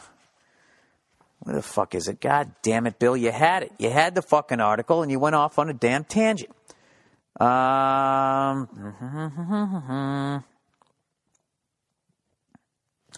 Where the fuck is it? It was about this Formula One car racer who lost both his legs in a horrific crash. Ah, I swear to God. How the fuck isn't one of the, one of the main articles? That's not one of the main articles you hype? Well, I guess when you got those kind of tits in the, in the mag. There he is. There he is. If you want to read an inspirational article, this guy, uh, I hope I say his name right, uh, Alex Zanardi. I hope I said it right. Uh, right. You know, I'm not. I, you know, I'm not in the Illuminati, okay? Uh, so I don't know much about Formula One fucking racing. Uh, and I also live in the United States, so you know I watch Stock Car. I'm actually watching Stock Car now for the fucking fights. There's barely any fights anymore in the NHL. All you got to do is just, you know, if you're really into fighting and you miss it in the NHL, just watch the last three laps of, an, of a NASCAR NASCAR race. It's race. It's fucking great because they don't have because it's fighting is still so new to their sport. Like you know, hi- hockey it's been going on since the beginning, and new. I mean, over the last ten years, it's really gotten out of hand. There, there's still no rules like you know, first guy over the walls, an automatic ten game. I guess it would be ten race suspension. They don't have any of that shit. So entire pit crews can fight other pit crews. They have like a barroom brawl right out on there. It's it's it's phenomenal. So, anyways this guy, Alex Zanardi, uh, I hope I'm saying it right. No disrespect to this guy. Um, he obviously is more of a fucking man than I'll ever be. 2001, he had a horrific car crash that nearly cost the champion race car driver his life. Um, he spun out on pit row, and somebody came by going full speed and just clipped off the front of his car and took off both of his legs from the bottom, uh, just below his knees.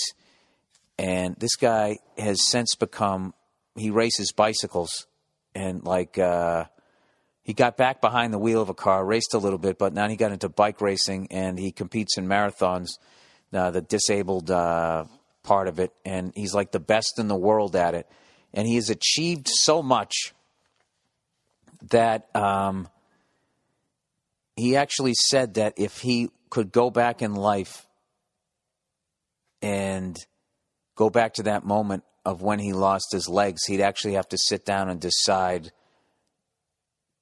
you know, whether or want, not he'd want to avoid it again because he learned so much about life. It's, and I know that sounds like some corny horseshit, like obviously you want your legs, but after reading this article, you totally understand as much as you could because you haven't gone through the uh, the experience what this guy means.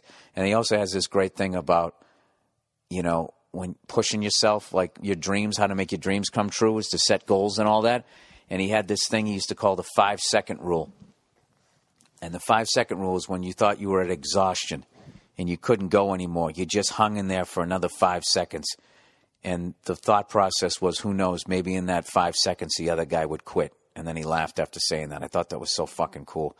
So, um, anyways, uh, check that out. It's it's the Maxim magazine. Um, it says uh, Hot Wheels, and there's a Jaguar or white car on the cover with this absolutely stunning woman who, uh, you know, in a perfect world, owns the car and just felt like sunning herself on the hood.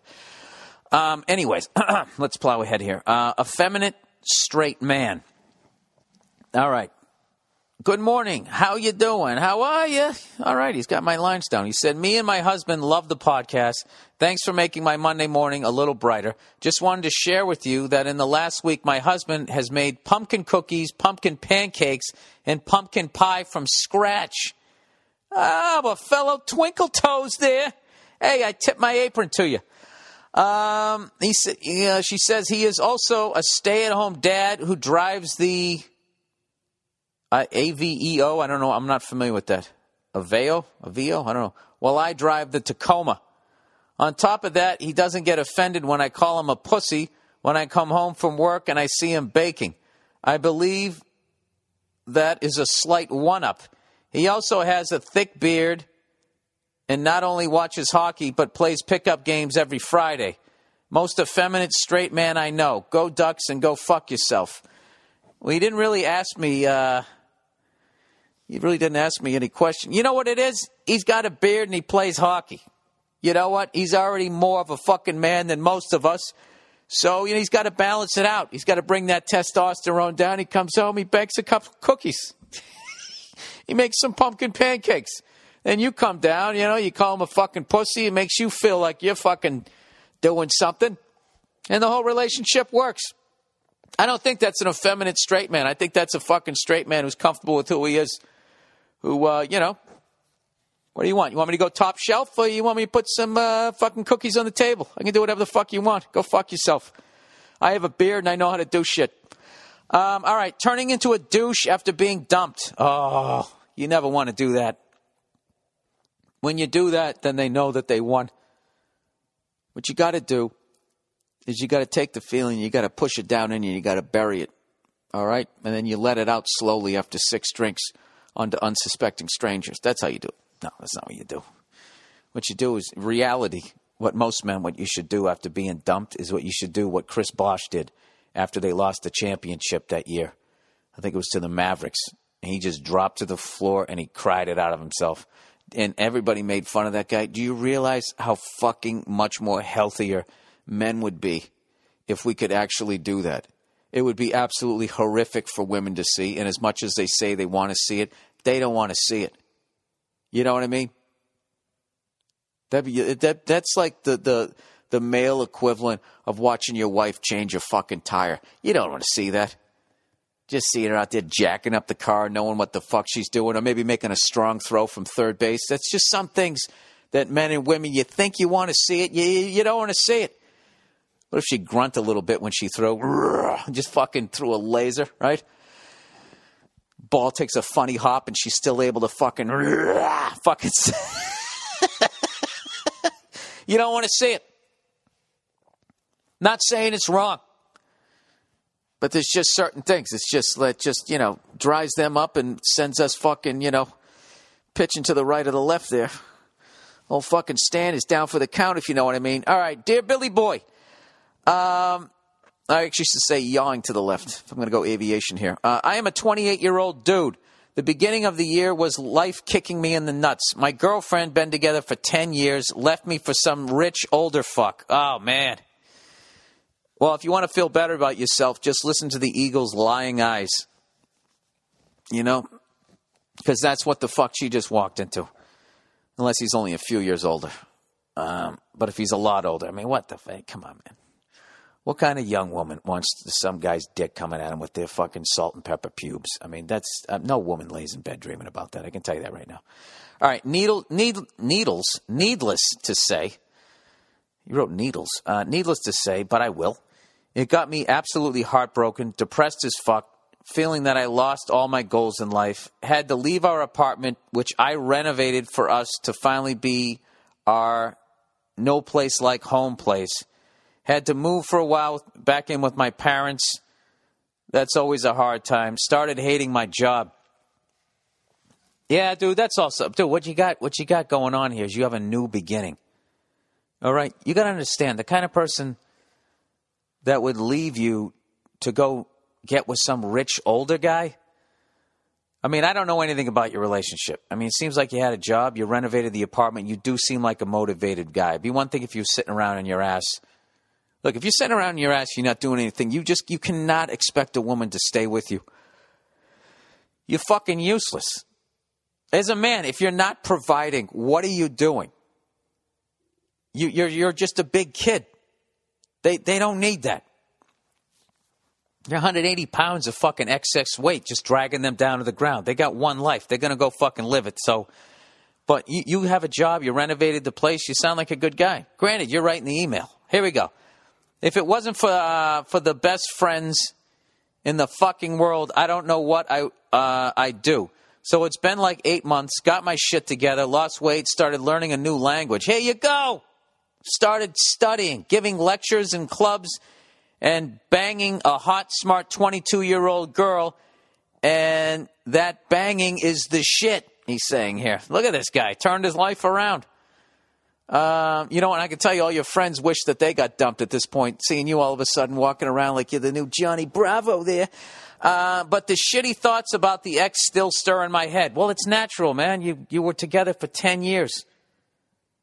Eight months later, you know, one 22 year old in a new fucking uh, language. You still you're normal. That's normal. He goes, I feel bad because all that crap lands on this new girl. Oh, dude, that's that's the first wrong thing you've done. Ten years of sharing experience is kind of hard to forget, and it always pops up. I'm smart and sensitive enough to know uh, what I'm doing is wrong. Well, there you go. Look at this. You're an evolved guy. Um, he says, although something inside says, dude, the fuck is wrong with you? You should never say that to her. Never compare her to the ex. Yeah, don't do that.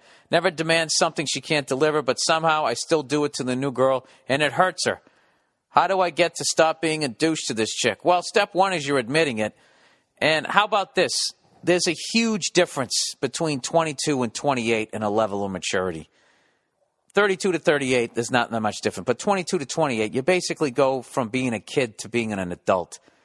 Um, even though legally you're considered an adult, that's a um, that's a huge difference, you know.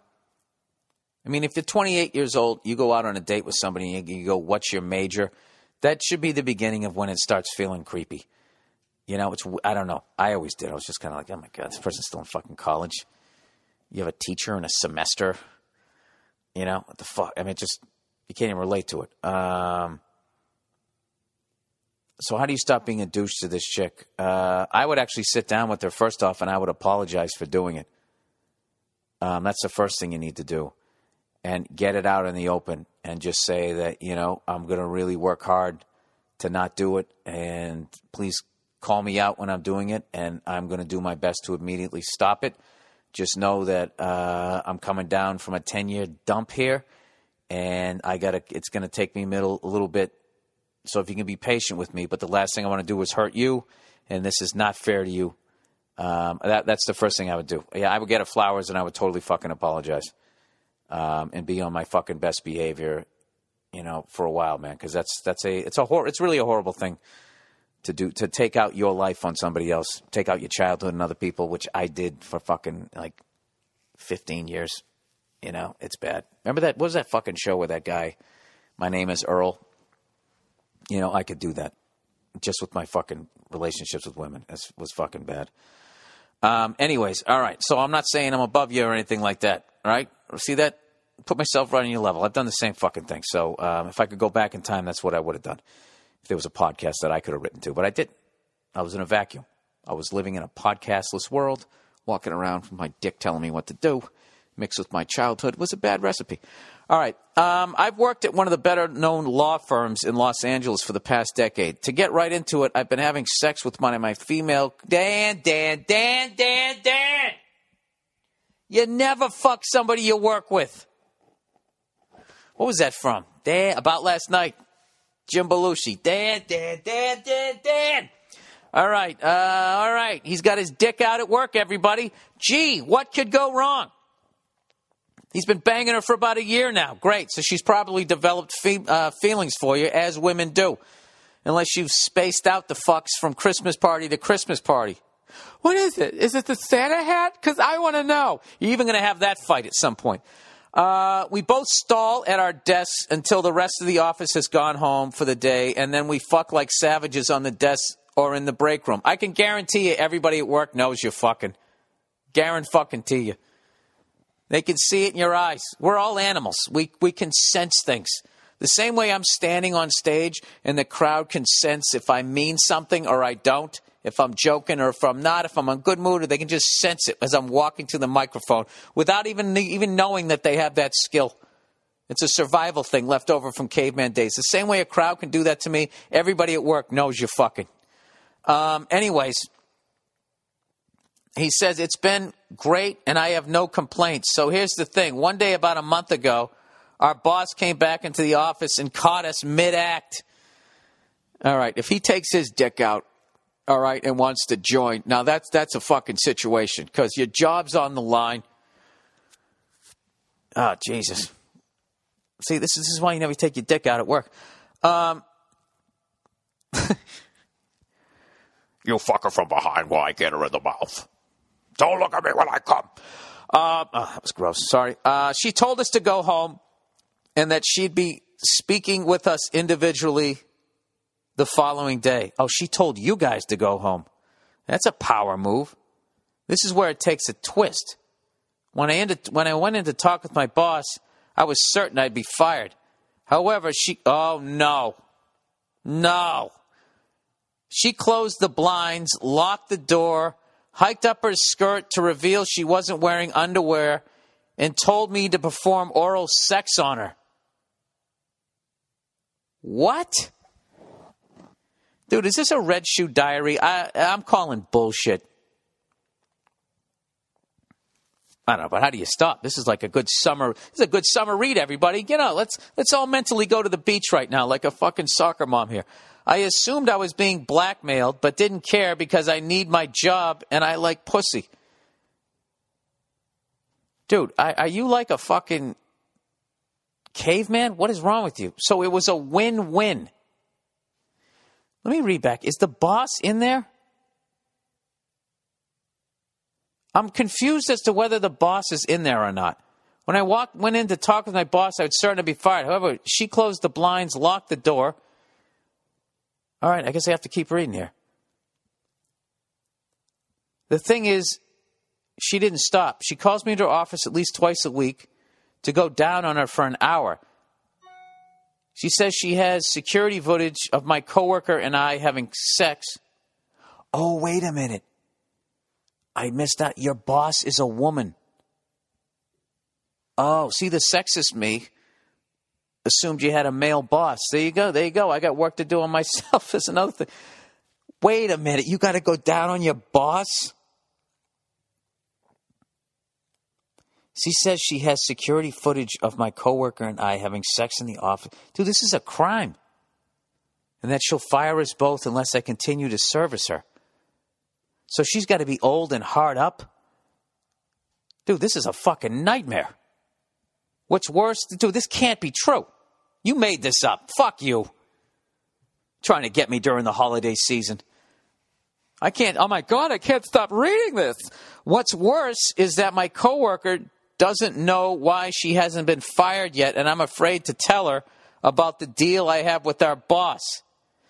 Oh, Jesus Christ. Dude, this is like a bad movie. If this is actually real, you fucking tell her, and then you film her in the fucking act with you, your boss, right? And then you say, listen, unless you give us both a fucking raise, we'll fucking, we'll rat you out. Actually, no. What you want to do is go to the cops because then you know because then you're both doing it to each other, and then you I, somehow the state could maybe send you all to jail. Anyways, he goes, I realize this isn't the worst problem to have. Then you know what, dude? I don't have a fucking problem. I, I, if you don't give a fuck, why should I?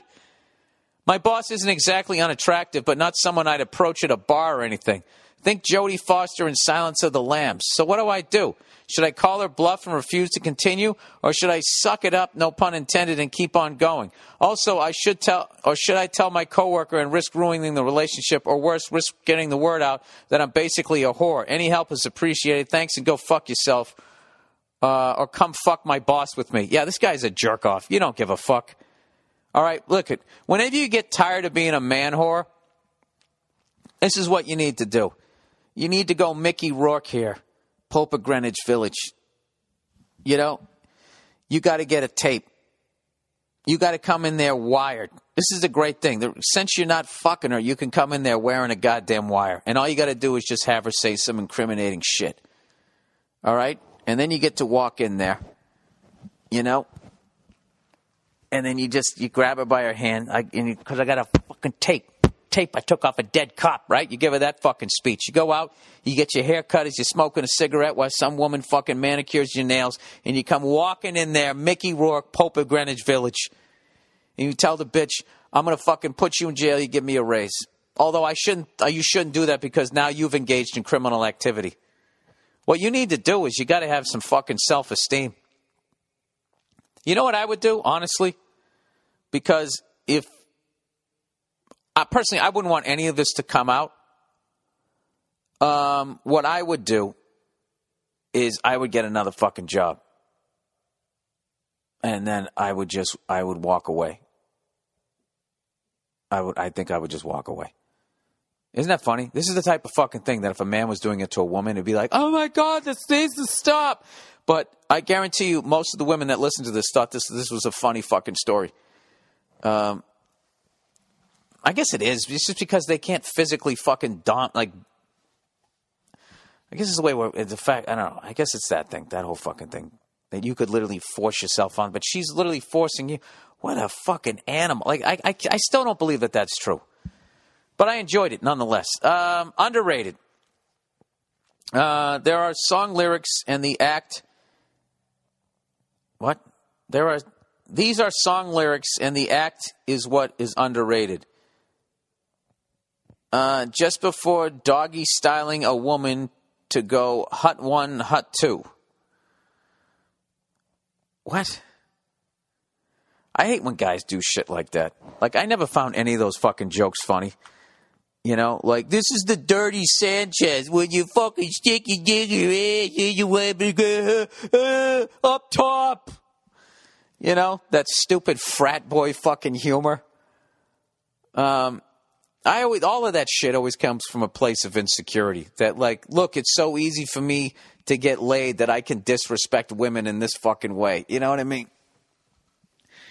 Those are those jackhammering guys. They don't know what the fuck they're doing in bed. They just get on top. Blah, blah, blah. Those fucking guys. Those poor fucking women. Got to put up with that shit. Just someone who just was not blessed with any sort of fucking empathy wasn't blessed with any sort of uh, uh, fucking and no gift of touch or anything like that. Those are those are those dirty Sanchez fucking guy. I, I always hated those fucking jokes.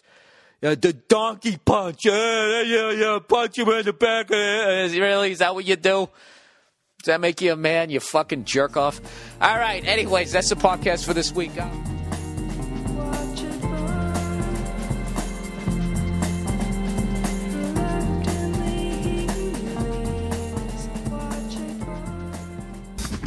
What's up, everybody, and welcome back to the Anything Better podcast, NFL edition, sponsored by BetMGM, with your host, Paul Virzi, Bill Burr, our wonderful producer, Andrew Themlis. And today we will preview going into week number 10, which I guess is technically week nine because of the bye, but we are going to do week 10 games.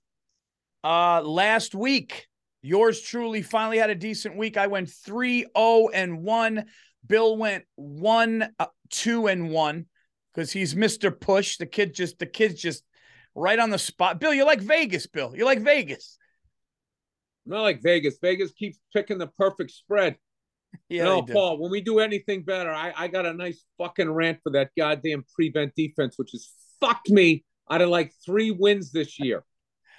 Um, well, speaking of wins this year, you have a uh, a a lead here, and you have week one- uh, you have week 10 first pick, Bill. So where are you going? All Bill? right, you know what? I'm riding that Seattle Seahawk defense right into Tampa Bay.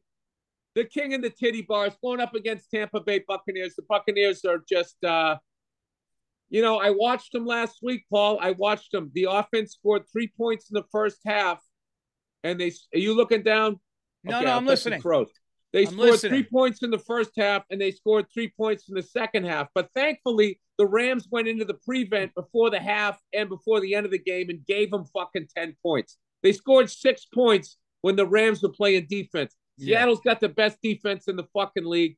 They're getting three points. It's Pete Carroll. He's a better coach than whatever fucking talking head they got on Tampa Bay right now. Then nobody's protecting Brady. Their running game, all their fucking wide receivers are injured. I don't know why it's only three, but I, I'm, you know what? I'm jumping on that hook, Paul, and Vegas is pulling me in. All right, all right. I'm pissed, Paul. I'm pissed about the fucking prevent defense. I don't like being under 500 against the fucking bookie. Fucking eggheaded cunts with their goddamn analytics. I'm gonna take I'm gonna take the Miami Dolphins at home against Brissett and the Browns. I just think Miami's just in a fucking stride. They got Tyreek Hill, they got Waddle. I think Tua is playing great. And uh and my buddy Jim Florentine's gonna be at the he's gonna be at the game with his kid. So I gotta no, I'm gonna I'm I'm gonna you know what? I'm going to take Miami Dolphins minus three and a half. I don't like the half a point. I'm not going to lie, but I think they should win that game. I think they're better. So there you go. Miami Dolphins minus three and a half at home. All right, I'm going to take the Titans minus three uh, in Denver. I just think they're. I've been saying this all year. They're just a really well coached team, and uh, I think they got a good defense. And Denver is still not on the same page with uh, Reggie Watts under center. I love The that fuck's pick. his name? I always forget his name. Uh, who? The quarterback for the Broncos, Oh, Russell Wilson. Russell Wilson. Amazing Yeah. quarterback. It's amazing. Like watching him go from the fucking Seattle Seahawks to the Denver Broncos was like watching Daniel Car- uh, Ricciardo go from driving for Red Bull to that fucking orange car he's driving now. It's just like, you know, you can have the best car in the fucking you know, driver in the world, Paul. You know, you stick him in a Ford Escort. Where's he going? he's going to get around the fucking track. Anybody can get in a Mercedes and drive it well. Um, dude, there's a couple of intriguing ones here, but you know something, dude? I'm going I to be like honest. you're intrigued, Paul. I'm going to be honest with you.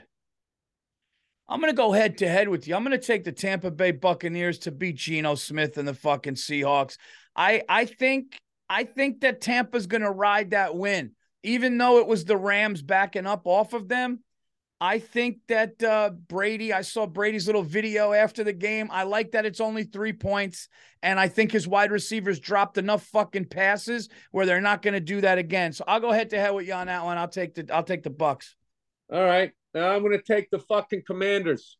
I don't even know who they're Oh. playing, but they're getting 11 points. They're Oh, look at the, you. fuck- the Eagles. Like, you know, it's a division rivalry game. I'm finally going to pull the trigger. Division rival games are always close until I bet them. I'll take the Commanders. They're a solid team. They're getting 11 points.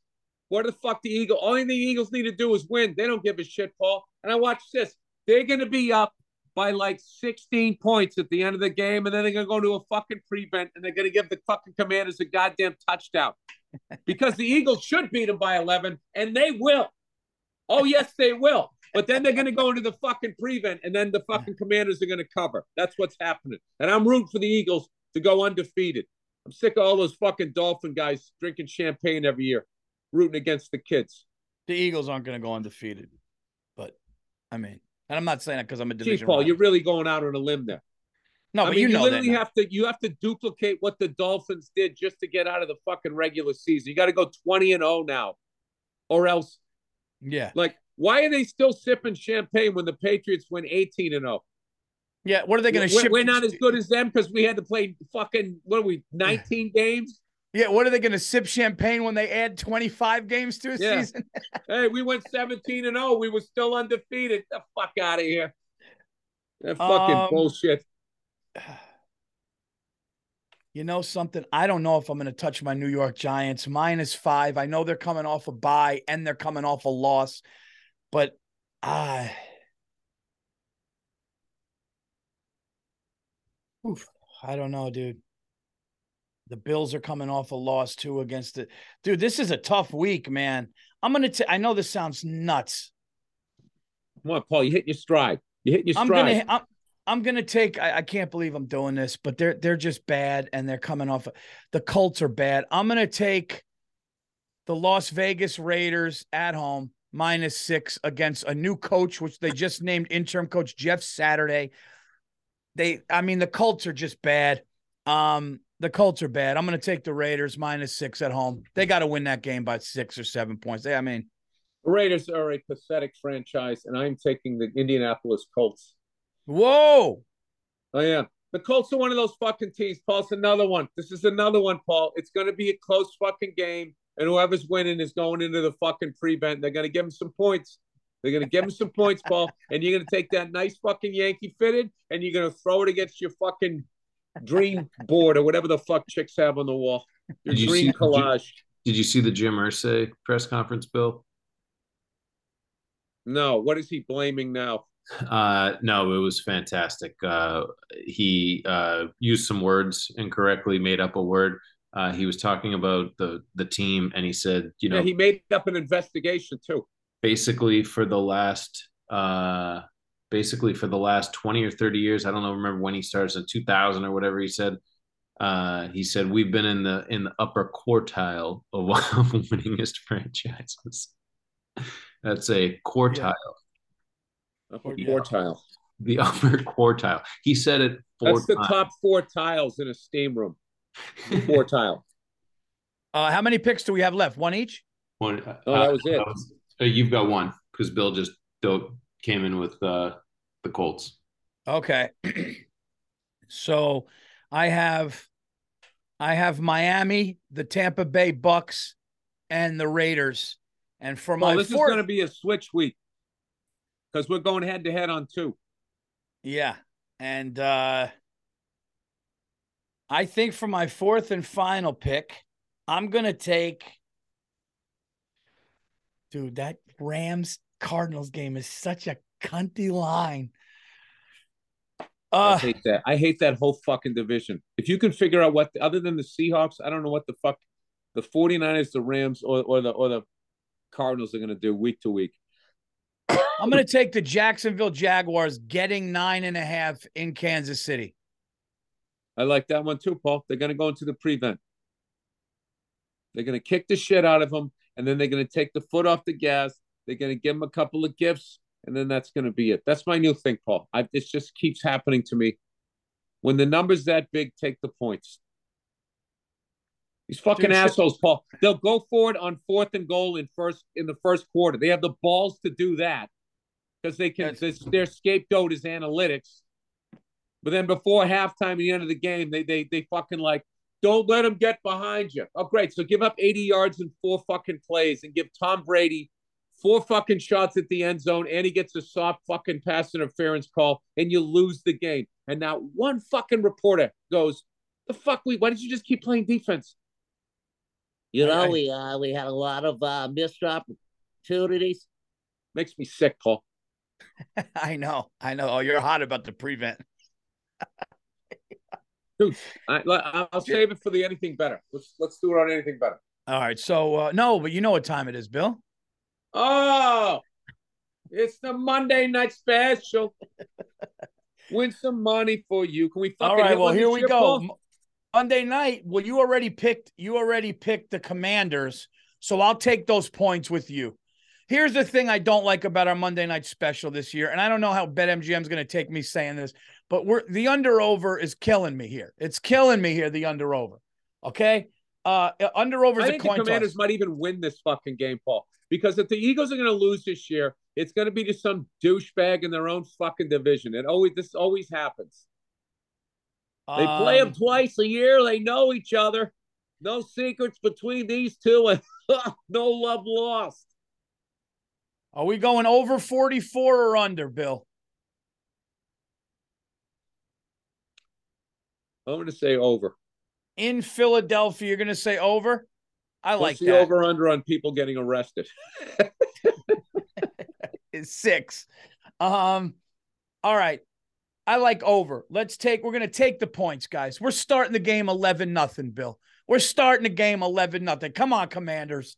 Okay, we're going to do that. We're going to take over 44. And what are we going to Yeah. do? Taylor Heinicke to throw one? Is that what Why should not? do? Why Yeah. not? He's a backup. He's on the road. He's playing fucking great. They've won four out of five with them. He's playing with house money. He's playing with house He's money. got nothing. He's like a kid on Christmas. What what other sports cliche? The whole world is expecting him to lose and shit the bed in Philadelphia Monday. And I don't think he's gonna, Bill. Hey, he's just out there having fun, like a kid Who- playing pickup football out in the street. I mean, who is he? completes as a first? I mean, who is he?